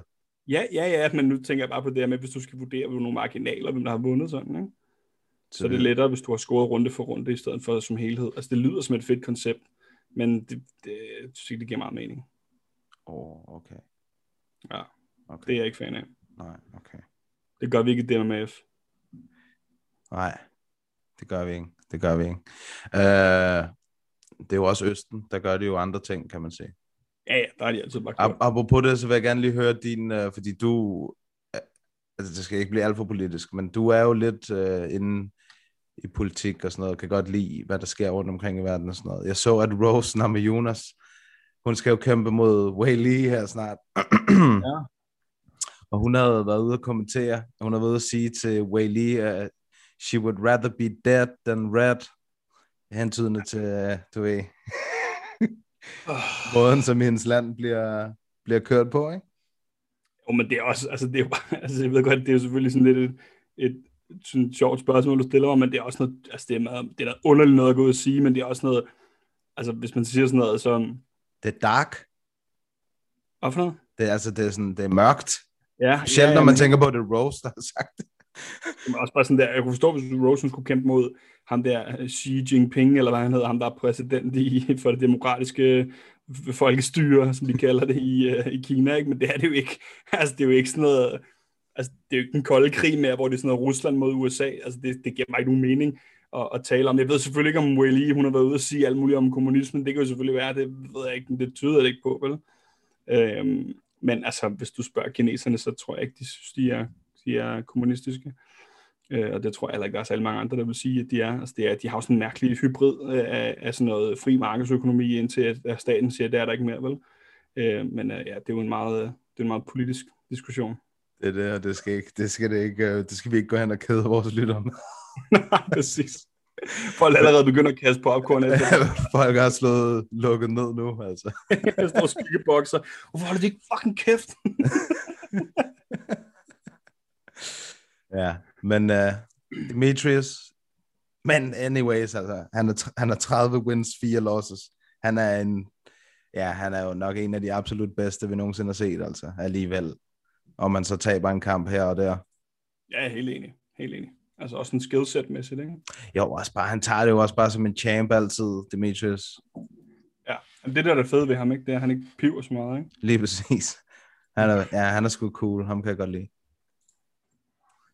Lad os uh, lige kigge på nogle, uh, nogle nye matchups her, som du skal mm. fortælle mig, hvad der, altså, hvad der kommer til at ske. Jeg, jeg, jeg giver dig navnene, du fortæller mig, hvad kommer der til at ske i den her kamp.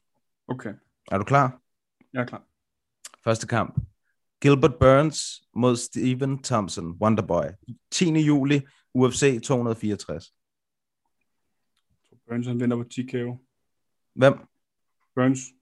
Gilbert Burns på TKO, siger du? Ja. Okay. Så går vi videre til næste kamp.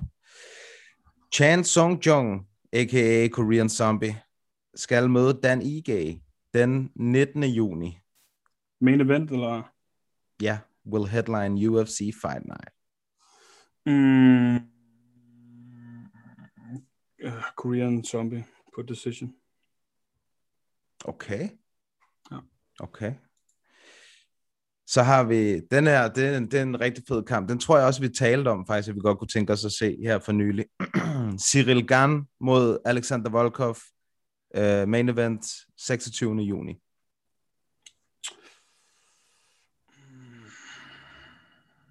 Og, åh, oh, fuck. oh, fuck. der, er, der, der er sgu lidt på vippen. Der kan jeg ikke lure, jeg vil vælge en Volkov eller, eller Garn på noget KO eller TKO. Hvorfor? Hvorfor er den, er den så tæt?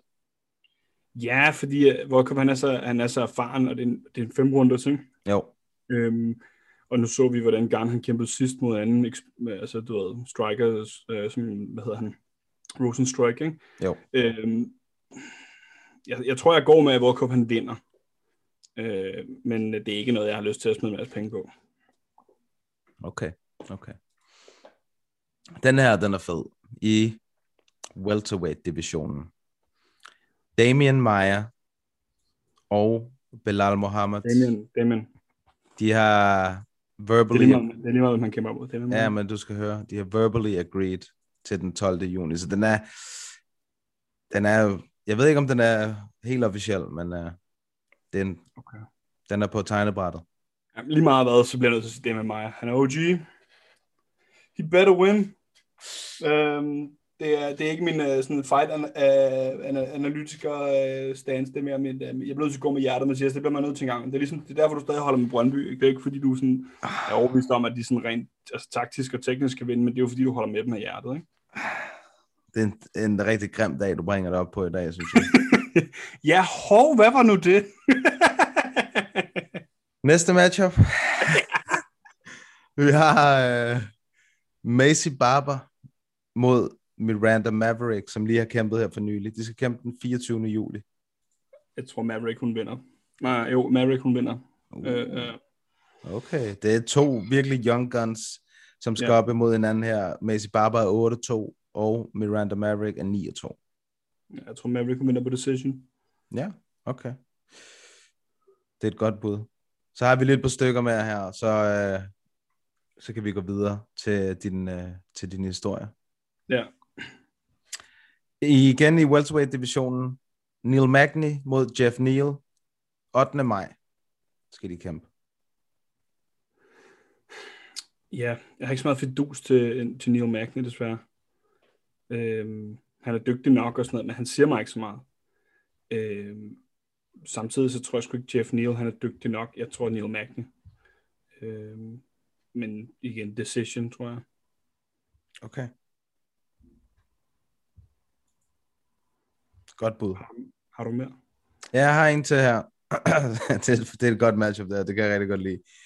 I heavyweight-divisionen, Greg Hardy mod Taito Iwasa, 10. juli. UFC 264. Tai Tuivasa på TKO. Ja, det skulle nok, det skulle nok et meget godt bud, egentlig. det, det synes jeg. Prince of War, mand. Det er, altså, han er simpelthen for sløj. Han skal bring his inhaler. Ja. ja, okay. Det er nogle gode matchups. Der, der er flere nye matchups, end dem, jeg lige har nævnt her, og der er nogle, der er nogle rigtig gode imellem. Uh, Gudom skal kæmpe for eksempel mod Don Match. Det er et meget godt matchup, synes jeg. Nice. Uh, ja, der, der er nogle gode kampe. Der er nogle gode kampe. Charles Rosa mod James Justin. Okay. Haruni Barcelos mod Timur Valiev. Også en fed kamp i Bantamweight-divisionen. Ja, der er mange gode kampe derude. Og så lige for Equality, Angela Hill mod Amanda Hibas den 8. maj. Også en god kamp. Den vinder Hill ikke. Hvad? Den vinder hun ikke? Nej, den vinder Angela Hill ikke. Ah, måske ikke. Måske ikke. Jeg var lidt skuffet for over Amanda Hibas i hendes sidste kamp.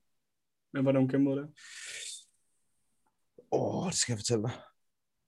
Det skal jeg fortælle dig. Amanda Hibas.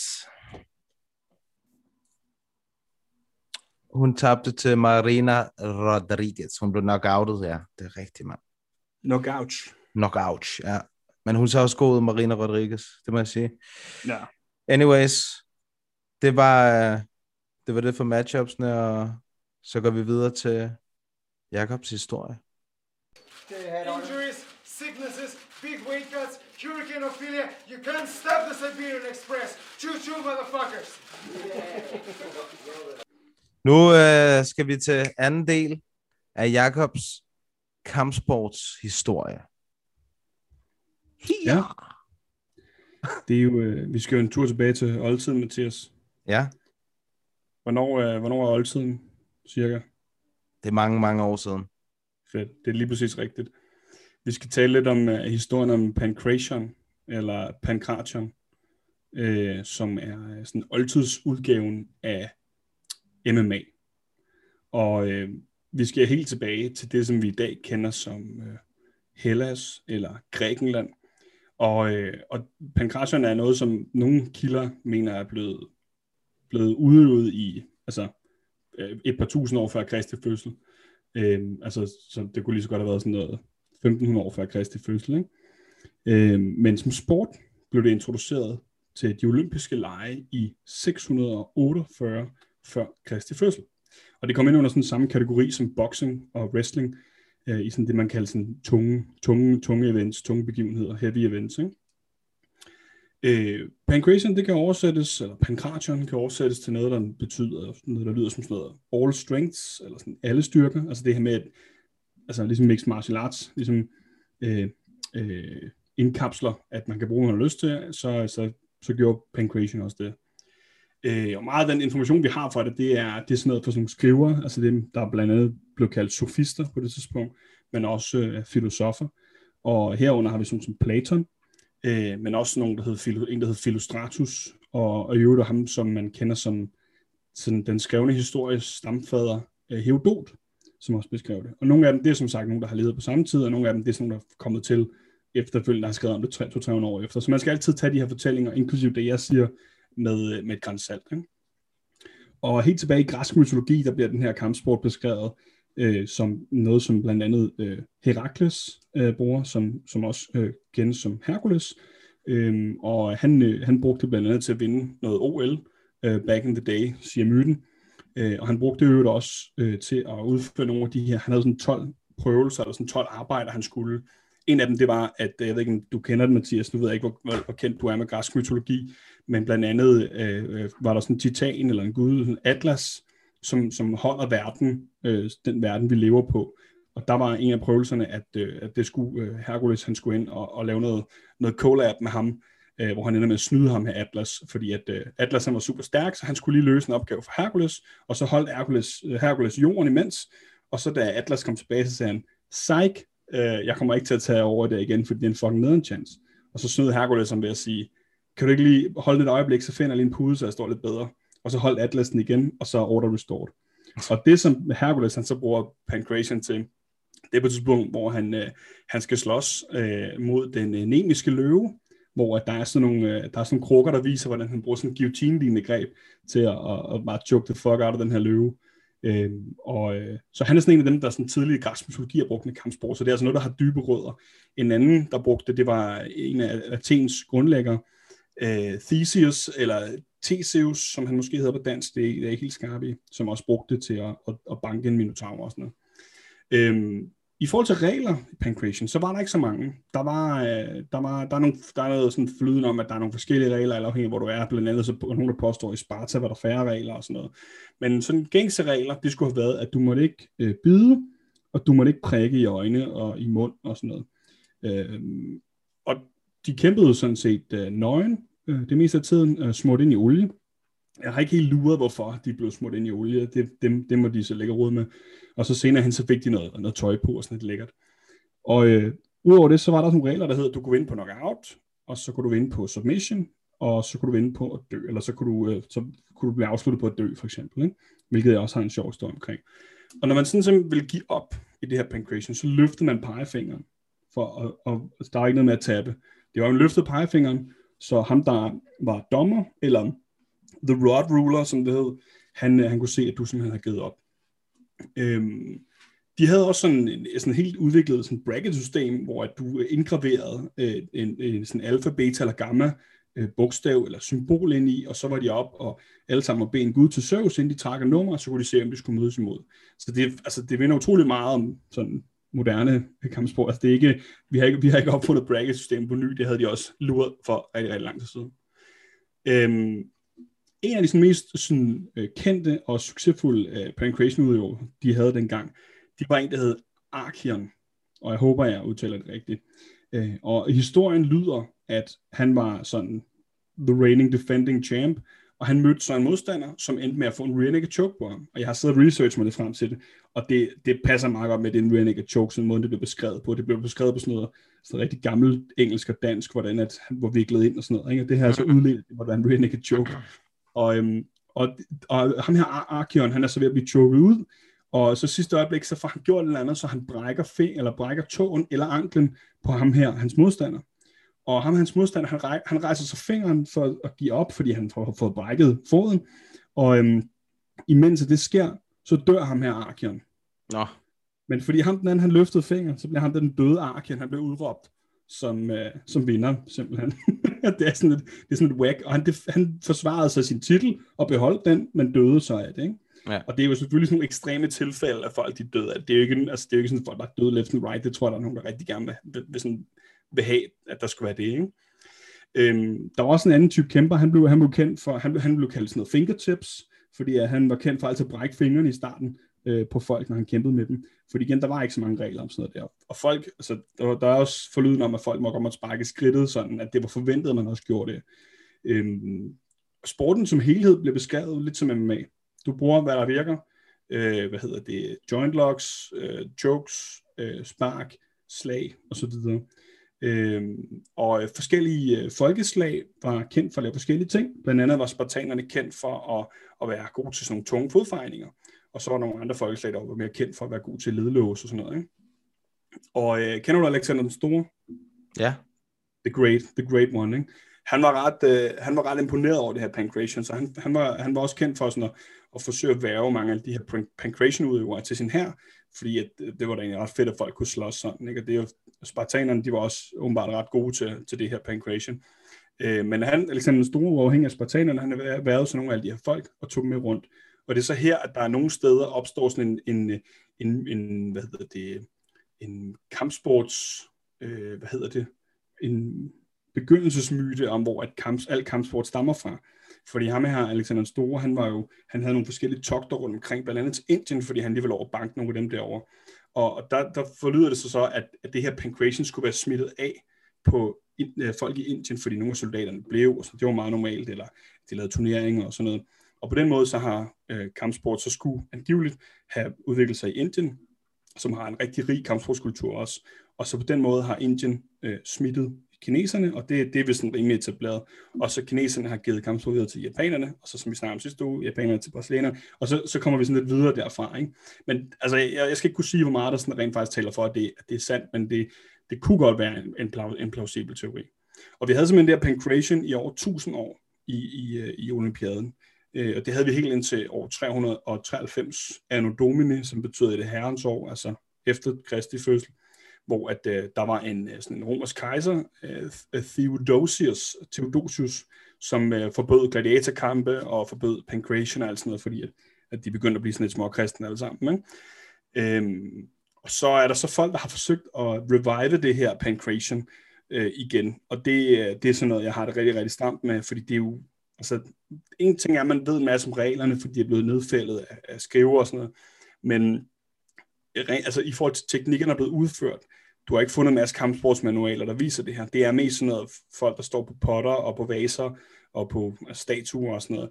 Og det er rimelig svært. Og altså, det svarer til, hvis, du, hvis fodbold ikke eksisterede, og du får fandt en masse gamle potter og vaser, hvor du så nogle spark til en bold, og du så prøve at genskabe fodbold, og så prøve at komme en eller anden forkromet idé om, at det her, det var som man spillede fodbold i gamle dage. Det her, det er ægte fodbold. Det er der nogen, der forsøger at gøre med det der pankration der. Mm. Øhm, det gør så også, at du får en ulækre afarter og sådan noget moderne pancreation, som, som forsøger at, at, at, at få sådan en islet af, at det er sådan, det, det historisk sådan mest OG-agtigt, ikke? Øhm, så det var, en, øh, det var en lille kort historie om Pancration. Jeg ved ikke, om du, uh, hvad du synes. Hvad tænker du? Det var godt. Jeg tænker, tror du, ham der Atlas, som du snakker om, tror du, han kunne være ham, som der holder øh, logoet der på det første UFC-logo? Øh, det old school. Ja, højst sandsynligt. Højst sandsynligt. Det er, det er jo der meget, meget taget inspirationen fra, ikke? Så ja, det er jo ham. Men ja, det var ham, der, ham, der bærer jorden. Det er ham, der holder den kørende, ikke? Ja. Så, men uh, pancreation er jo sådan det, som, altså det tætteste, de kommer på, på MMA uh, i oldtiden. Uh, fordi at, at nogle kilder hævder, at, uh, at man, nogle kilder Nej, hævder, at man... Ja. Hvad siger du? Det var mm. bare, du skulle dreje hovedet ind i mikrofonen. Åh, oh, sorry, ja. Nogle kilder hævder, at, at det, det var fordi, man manglede det her, hvor der indbefattede det hele, for du havde boxing, du havde wrestling og sådan noget, hvor du manglede simpelthen der, hvor du kunne altså, virkelig træne som om, at det galt dit liv, eller kæmpe som om det galt dit liv. Ikke? Og, og det har jo bare det er sjovt, at det er så dengang i, altså 1000 år før, før Kristi fødsel nærmest, eller 700 år før, at det har været så, øh, så spændende for folk, som det så også er i dag. Altså, at det, det rent faktisk har, har hjemmel hos, hos, øh, hos folk i forhold til underholdning. Ikke? Har det været, altså hvor, hvor udspredt har det været? Har vi haft det over hele verden? Har det også været i, øh, i Mellemøsten?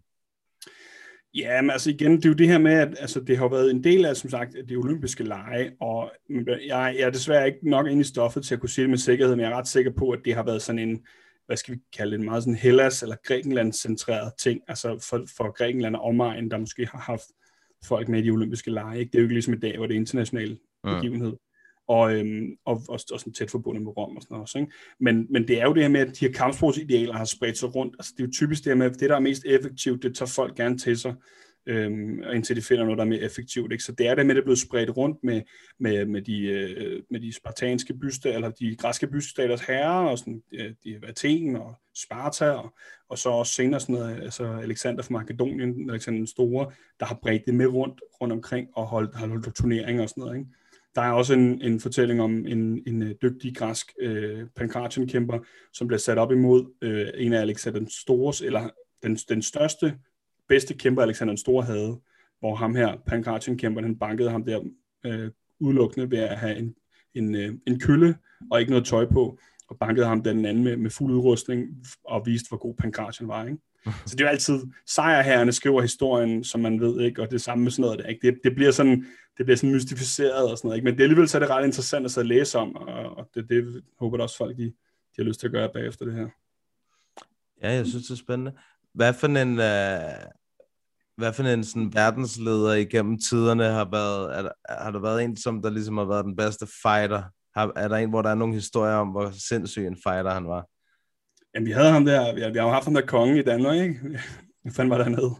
Det var kong Christian, eller det var... Altså, hvor at han, han var sådan en bokser. Der er sådan et billede af ham, hvor han bare overkrop og helt tusset op og bokser. Men ellers er der Christian også... den fjerde? Ja, ja, Christian den fjerde, lige præcis. Hvad hedder det? Men ellers så var der også, der er også nogle fortællinger omkring, at øhm, Alexander den Stores far, Philip den anden øh, af Makedonien, at han, øh, han selv deltog i sådan noget pancration med sine soldater. Øhm, altså, så, altså, han har jo ligesom været sådan rimelig, øh, sådan rimelig into it, men det er jo ikke til at sige, om han bare har været sådan en, der, der synes, som, har du nogensinde set den der Foxcatcher-film? Jeg skulle lige til at sige, om han var ligesom ja. ham. Ja, han er ligesom ham der træneren, eller ham der Ja. ejer, der, Ja. der, der, han, øhm, og Dupont. John, ja, Dupont der, ja. Ja, sådan noget lignende. Dupont, ja. Ja, hvor han, hvor, hvor han får alle folk, de bare sådan taber lidt til ham, fordi han har mange penge, eller måske i, i oldtiden, hvor folk var bange for at dø, ikke? øhm, så, men altså, det er jo det er almindeligt kendt i, i historien, at mange af de her øh, konger og ledere og sådan noget, de øh, ofte de har jo fået sådan noget streng militær opdragelse, fordi det, det, det har bare været anset som en del af det, så der har været nogen, der kunne slås, det er helt sikkert. Tror du, kronprinsen han kan slås? Frederik? Ja. Han er frømand. men, yeah. men betyder det, at man kan fight? I'm gonna Ikke take nødvendigvis. deep waters.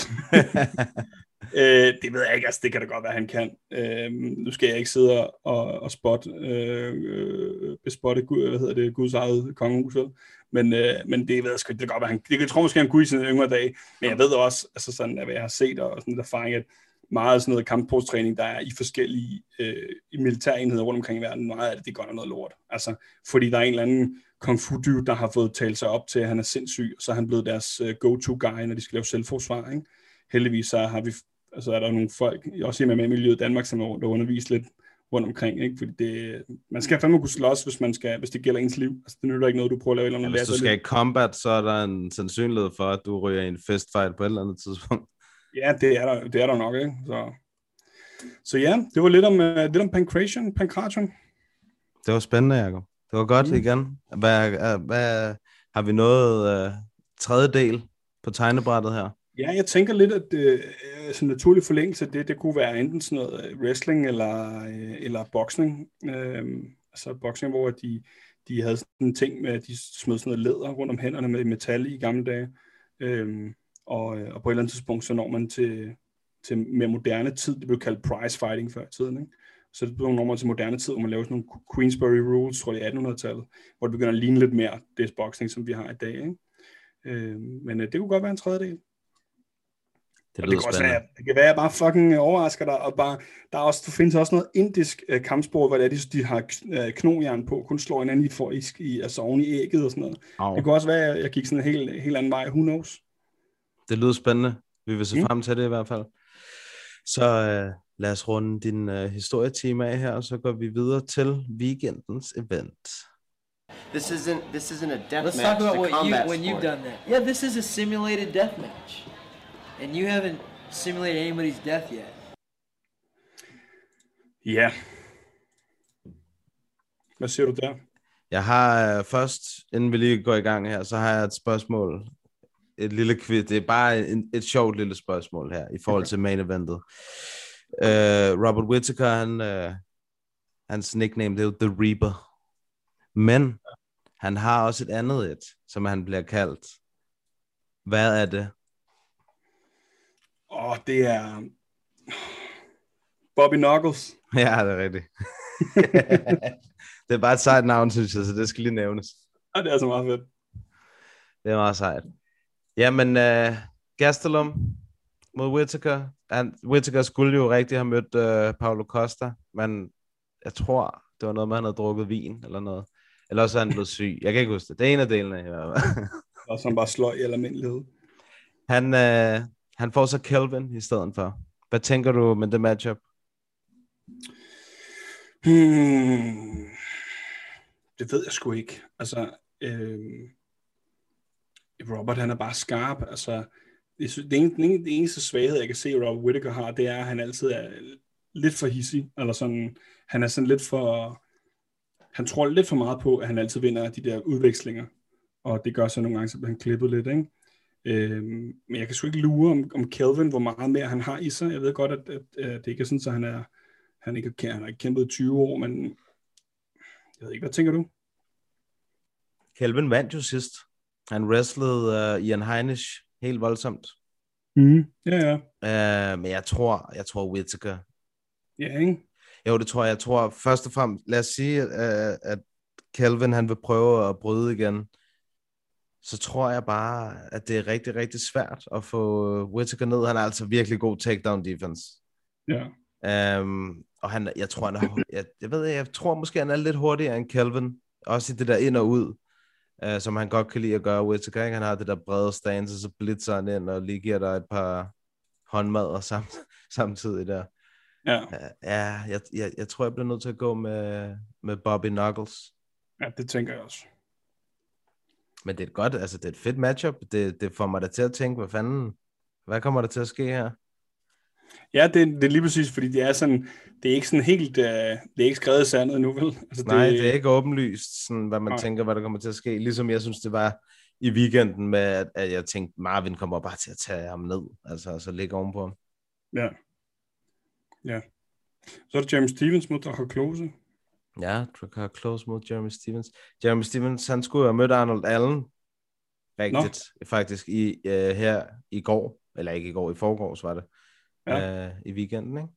Uh, det, det blev så ikke til noget. Nu han så, skal han så kæmpe i, i lightweight den her gang. Men hold da op, han er inde i en dårlig steam, Jeremy Stevens. Ja. Ud af hans fem sidste kampe, der er fire nederlag og en no contest. Jeg har lyst til at sige, jeg har lyst til at sige, at, at, Steve, at jeg vil gå med Stevens. Øhm, men altså, du har selvfølgelig ret i, at det, det ser ikke pænt ud, jo. Nej, også nu går han altså en, en vægtklasse op og kæmper mod en, som er en legit lightweight. Ja. Drakkar Close. Det kan jo være, at, at Stevens har med succes der. Altså, jeg ved ikke, hvor meget en vægt han cutter, som det er noget, der sådan betyder noget for ham normalt. Ja, eller? Jeg kunne faktisk godt forestille mig, at det var forholdsvis meget. Ja. Han, jeg synes han... altid, han ser forholdsvis, hans øjne ser altid helt, øh, sådan, de er helt inde i hans ansigt, når han cutter vægt. Ja, ja. Altså, ja, jeg går med James Stevens. Ja, jeg ved det sgu Jeg tror på poweren. Jeg, jeg siger Drakkar Close på, øh, jeg tror han vinder på decision. Ja, okay.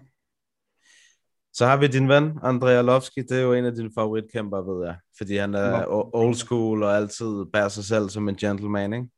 Jo, han er bare fed. Altså, hvordan kan man ikke lide ham? Ja, men jeg elsker også André. Jeg synes også, han er nice. Øhm, de skal bare de skal holde op med at give ham alle de der up-and-comers young guys. De ja, det, bare... har, det har de så heller ikke gjort den her gang. Der har de givet ham Chase, Chase Sherman, som har været mega meget inde og ude af UFC. Uh, jeg tror, det er hans sådan, tredje gang i UFC nu, eller sådan noget. Ja. Nej, anden gang. Men det, det, jeg kan se, at han er på en 4-5 win streak, han vil Chase Sherman. Det synes jeg ikke er i orden. Altså, de, de bliver nødt til at respekt Arlovski og give ham nogen, der er dårligere. Ja, men det er han heller ikke. Han har, uh, han har haft nogle bare kampe hvor han tabte ind til Joey Beltran. Og så vandt han den sidste kamp. Ja, jeg kan godt se, at de, de, ud af de fire sidste, så er tre af dem, det er sådan noget, for sådan noget, der hedder Island Fights. 51, ja. 52, yep. Shit, man. Jamen, det er det, han har været ude i UFC, ikke? og så har han prøvet at få sig selv tilbage, det har han så gjort nu. Ja. Ja, ja. Jeg tror også bare Arlovski. Arlovski på øh, rutinen. Det er mit bud. Ja, jeg tror, det bliver sådan noget der kedeligt noget. Arlovski, han danser lidt og vil ikke rigtig køre de store, de store øh, hvad hedder det, øh, slugfests, og så vinder han på det. Det, jeg har allerede begyndt at fortryde det, at de sagde. Jeg, jeg tror, jeg kommer med Chess Sherman, faktisk. Hvad for noget? Ja, men det gør jeg, fordi André, man, for fanden. Han, han er, ja, jeg, jeg, jeg bliver nødt til at, at gå med Chaser. Jeg er ked af det. Det er for sygt. Andre, han havde sin første prokamp i 1999. Der var jeg 10 år gammel. Shit, what is going on, man? Men det er jo helt væk. Altså, du ved, han er også ligesom Alistair Overeem, ikke? Kørt de der tre årtier. Jamen, det er det. Fire årtier. 30 og 20 er hans record. Ja. Ja. Vi går videre. Abdul Razak Al-Hassan mod J- Jacob Malkoon. Det virker umiddelbart som sådan et uh, mega mismatch. Ham til Jacob Malkoon har kun fem kampe. Fire wins, et loss, og Abdul Razak, han har uh, 13 kampe. Det Ja, virker jeg sådan lidt uh, mystisk. Hvad var her? Jeg tror ikke, jeg kender dem. Du kender ikke nogen af dem? Nej, jeg tror det ikke. Oh my lord. Altså, øhm, Han har været en del UFC lang tid, uh, Razak. ja, Han har haft mange, mange kampe i UFC. jeg har nok set nogle af hans kampe, men det, han navnet siger mig bare ikke noget. Han blev knockoutet sidst rigtig voldsomt. Uh, Chaos Williams, han lavede sådan, han sendte et leg, et low kick afsted, og så samtidig som der Chaos, han countede ham bare med sådan lige højre, og så var han stiv som et bræt. Og den der sluttede sådan første runde eller sådan noget? Ja, ja, ja, efter 30 sekunder. Ja. Ja, den, okay, den her, det kan være, det er derfor, jeg ikke husker hans navn. Nej, men han husker som regel ham den anden Ja. ja. bedre. Ja. Jamen, jeg, jeg tror, der, der må jeg gå med Al-Hassan. ja. Og så har vi jo Violent Bob Ross. Ja, det er, et godt, det er både et godt nickname og et godt look, han har, synes jeg. det kan jeg meget godt lide. Han skal mod Alex Munoz. Alex Munoz, han er, han er okay. Han er altså okay. Han tabte til øh, Nasrat sidst, hvilket er fair, synes jeg. Mm-hmm. Uh, Luis Peña, det er lidt op og ned med ham, hvad man får. Ja, han er meget, meget interessant at se på, ikke? Men øh, Jo. Jeg tror, det kunne, det kunne godt være... Jeg tror, jeg går med Munoz her, faktisk. okay. Jeg tror, han vil hvad ham. jeg Ja. Jeg tror gerne, han vil bryde ham. Okay. Jeg tager Luis Peña. Ja. Ja. Så, øh, så har vi lige, vi tager lige maincardet færdigt her. Øh, Ricardo Hammers mod Bill Algeo. Okay. Jeg jeg kender dem. Nej, jeg tror ikke, jeg kender dem. Hvad kan du sige der? Jeg kan sige, Bill Algeo, han fik, øh, han har været på Contender Series, hvor han tabte til ham, der øh, Brian Loughnane hedder han, som er, han tabte, ham der, Lo, ham der Locklane, eller hvad han hedder, ham skulle de 100% have signet UFC. Han er en rigtig, rigtig fed kæmper, men Dana vil ikke have ham, fordi det åbenbart kun var på, øh, det var på decision, han vandt, ikke? Øh, men han er, i P, oh, han er i PFL nu, ham Locklane, og skal kæmpe i den der, ja, de kan jo vinde 1 million dollars i PFL. Okay. Uh, og han, ham der, uh, hvad fanden var det, jeg vil sige? Jo, han skal møde Shaman Moraes, som er også tidligere UFC-kæmper i det der PFL. Anyways, Bill Algeo, oh, jeg tror, umiddelbart tror jeg, han kommer på, uh, på overarbejde, men ja, Har du det er, set Bill Algeos nickname? hvad er det? Senor Perfecto. det, er meget, det er meget godt navn, synes jeg. Oh, han overrasker, ved du hvad? Jeg, jeg, jeg, jeg ved ikke rigtig, hvordan den her kamp kommer til at gå, fordi den er virkelig oppe i luften. Han gjorde faktisk en, en, en god øh, en god performance i slår om der Spike Carlisle, som er The Alpha Ginger. Han ved du også godt, Ja. hvem er. Ja, ja, han ved, ja. Ham slog han sidste. Det- Han er sgu ganske okay. Så jeg, jeg, t- jeg tør ikke rigtig komme med en prediction her. Okay. Spændende. Jamen, øh, det, og det bliver desværre ikke sådan, det bliver sådan et kort, der bliver sendt klokken, klokken skøjet om natten, ikke? Jo, det gør det. Det Det bliver... var lækkert at have det her kort, der startede klokken halv seks, eller hvad det var. Ja, det var dejligt. Det var rigtig dejligt. Det du får jeg. noget nattesøvn for en gang skyld. Ja, nogenlunde. Det var jo weekend. Man skulle vel lige rank op i Counter-Strike. Ja, et lille spil her og der. Anyways, vi går videre. Tracy Cortez mod Justin Kish. Jeg kan, altså, jeg kan bare ikke komme over det der, der skete for Justin Kish. Det er det eneste, jeg tænker på. Hver er gang jeg ser hende. Det- Hun sked i bukserne. Det er rigtigt. Jeg skulle lige til at sige, hvad det er hende, der har. Sked i bukserne. Er der billeder af det? Ja, det Ja, der er video af det på YouTube, altså. Ej. Hun ligger og, grappler der, og hun er bare bag i buksen. Altså. Hvad skete der i den kamp? Jamen, øh, hvad mener du? Jamen, altså, øh, blev hun submitted? Øh, altså, Mm. du havde tabt den på det? Nej, det tror jeg ikke. Jeg tror, det, jeg tror bare, hun tabte på decision, som jeg husker det i den kamp. Du, øh, du blev, altså, det blev du disket på sådan noget der. Ja, det skal man da også. Det er da også mega ulækkert. Altså. Jeg kan se, at Justin Kish, øh, hendes, hun er født Svetlana Nasibulina. Okay. i, uh, i fucking Sovjetunionen back in the day.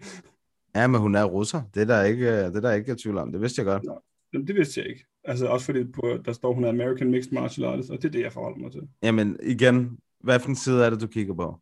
Det er lige meget. Nej, du kigger på Sherlock. Nej, jeg kigger på Wikipedia. Oh, look. Jamen, hvorfor kigger du også på Wikipedia, mand? Fordi at du, du skal ikke sidde der og, og, og hvad hedder det, kildeshame mig. Jo. Du kan godt pakke det der sammen, fordi vi, ellers så kan vi godt gå tilbage på nogle af de gamle podcasts, hvor du faktisk tog fejl, og hvad havde ret. Jakob, du skal være kildekritisk. Det er, Mathias, jeg har ikke lavet andet de sidste fem år. Jamen, ikke over for din MMA, øh, de der, hvor du kigger MMA-ting. Har jeg taget fejl endnu? Ja.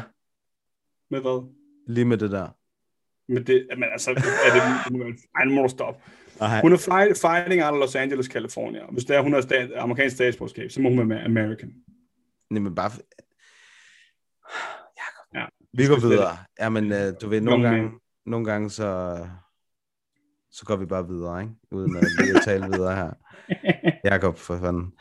Den her kamp, den synes jeg faktisk er ret interessant. Også for, både fordi, at uh, ham den ene ligner der ret meget, og så at det er to rigtig gode grappler mod hinanden. Så det kan jeg meget godt lide.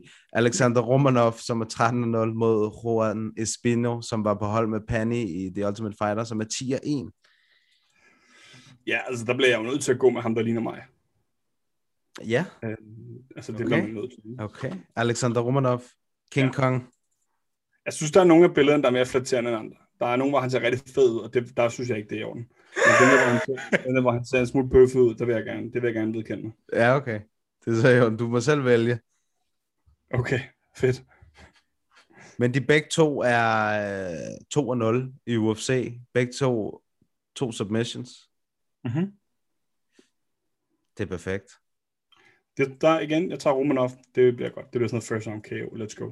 Let's go, champ. Ja, han, jeg, vil, jeg vil dog lige give dig en lille heads up i forhold til ham der, fordi han har det med at bruge rigtig, rigtig mange kræfter lige i starten af kampen, og så begynder han at proste rigtig meget.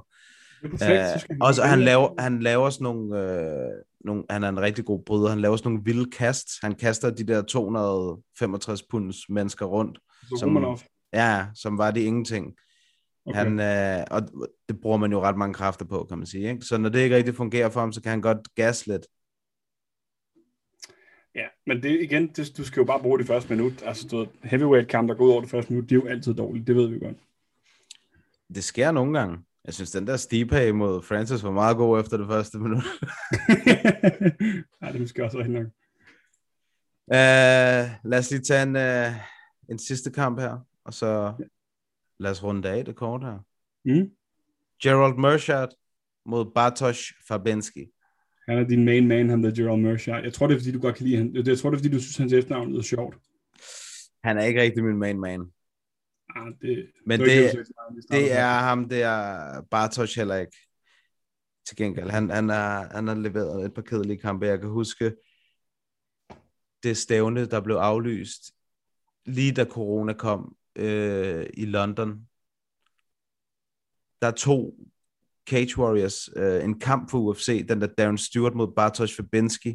De skulle have kæmpet på UFC-kortet, men den to Cage Warriors, og så kæmpede de, øh, de kæmpede der, og det er seriøst den kedeligste kamp, jeg nogensinde har set, tror jeg. Hold kæft. Kedeligere end Lewis mod Ngannou. Det er tæt på. Okay. Altså, det var, han holdt ham, han, han uh, tog Darren Stewart ned, holdt ham op af buret, og så skete der intet. Altså, det var, det var virkelig, virkelig stenet. Ja. Men uh, sådan kan man jo også vinde. Ja, det kan man jo. Det er en del af det. Det tror jeg dog ikke, at han kan gøre imod sådan en som Gerald Merchant, som er rigtig god jiu-jitsu-spiller. Så uh, det bliver spændende. Ja, men det Merchant skal bare holde op med at blive finished, ikke? Altså. Jo, jo. Men det er jo nem- nemmere sagt end gjort. Jo, jo, men altså, det er jo bare at holde op med at gøre det. Altså. Nu tror jeg, at Jakobs øh, opmærksomhedsspan, det er overskrevet, og vi er nået mod enden her af vores øh, lille program. Så øh, vi øh, lyttes jo ved igen efter weekenden, hvor masser kæmpede, og der har været Whittaker, Gastelum, og ja, og også i Bellator er der også Phil Davis mod Nemkov, så øh, der er masser at se frem til. Så... Skriv endelig, hvis I har nogle, øh, nogle kampsportshistoriske spørgsmål, så skriv til øh, en på potten. Ja. Øh, I kan selvfølgelig også skrive til min profil, hvis I vil. Øh, men der er bare stor chance for, at, øh, der opstår noget forvirring, ligesom der gjorde sidste gang. med, med den kejser der, så det vil Jeg skulle også til at passe på med at skrive til Jakobs profil. Ja, Jeg tror ja. lige pludselig, er hey venner, eller eller hvad. Øh, men det, hvis jeg har nogle spørgsmål omkring sådan noget, sådan lignende, så gør det. Det er sjovt for mig at undersøge også. Så. Det er godt. Så øh, have det godt, til vi lyttes ved derude. Hej.